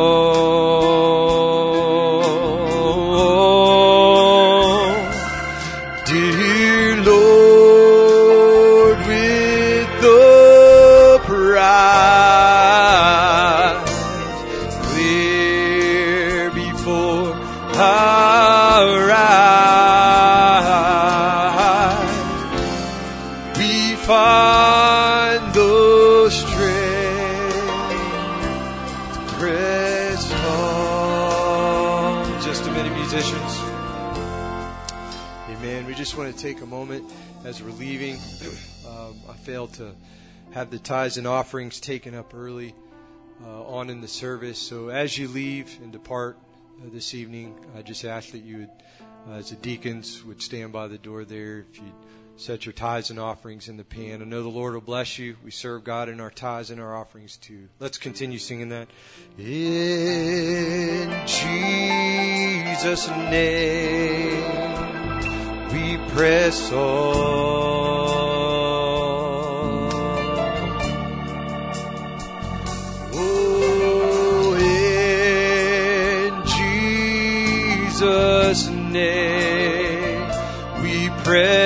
Press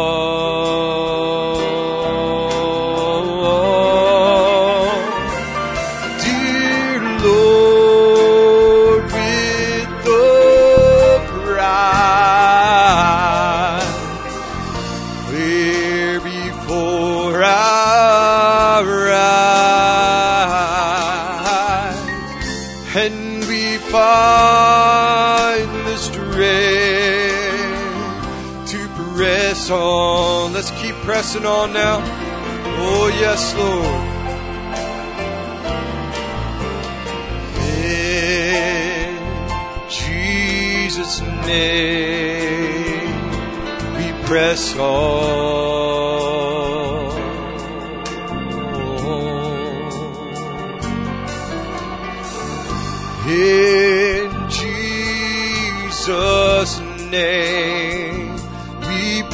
Press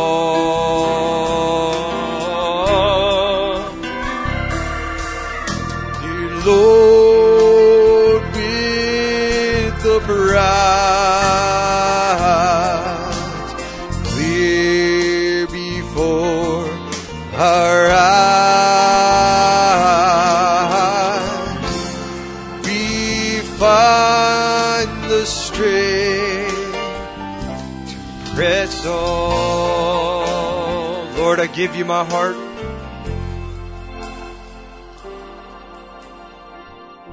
Oh Lord, I give you my heart. I give you my soul.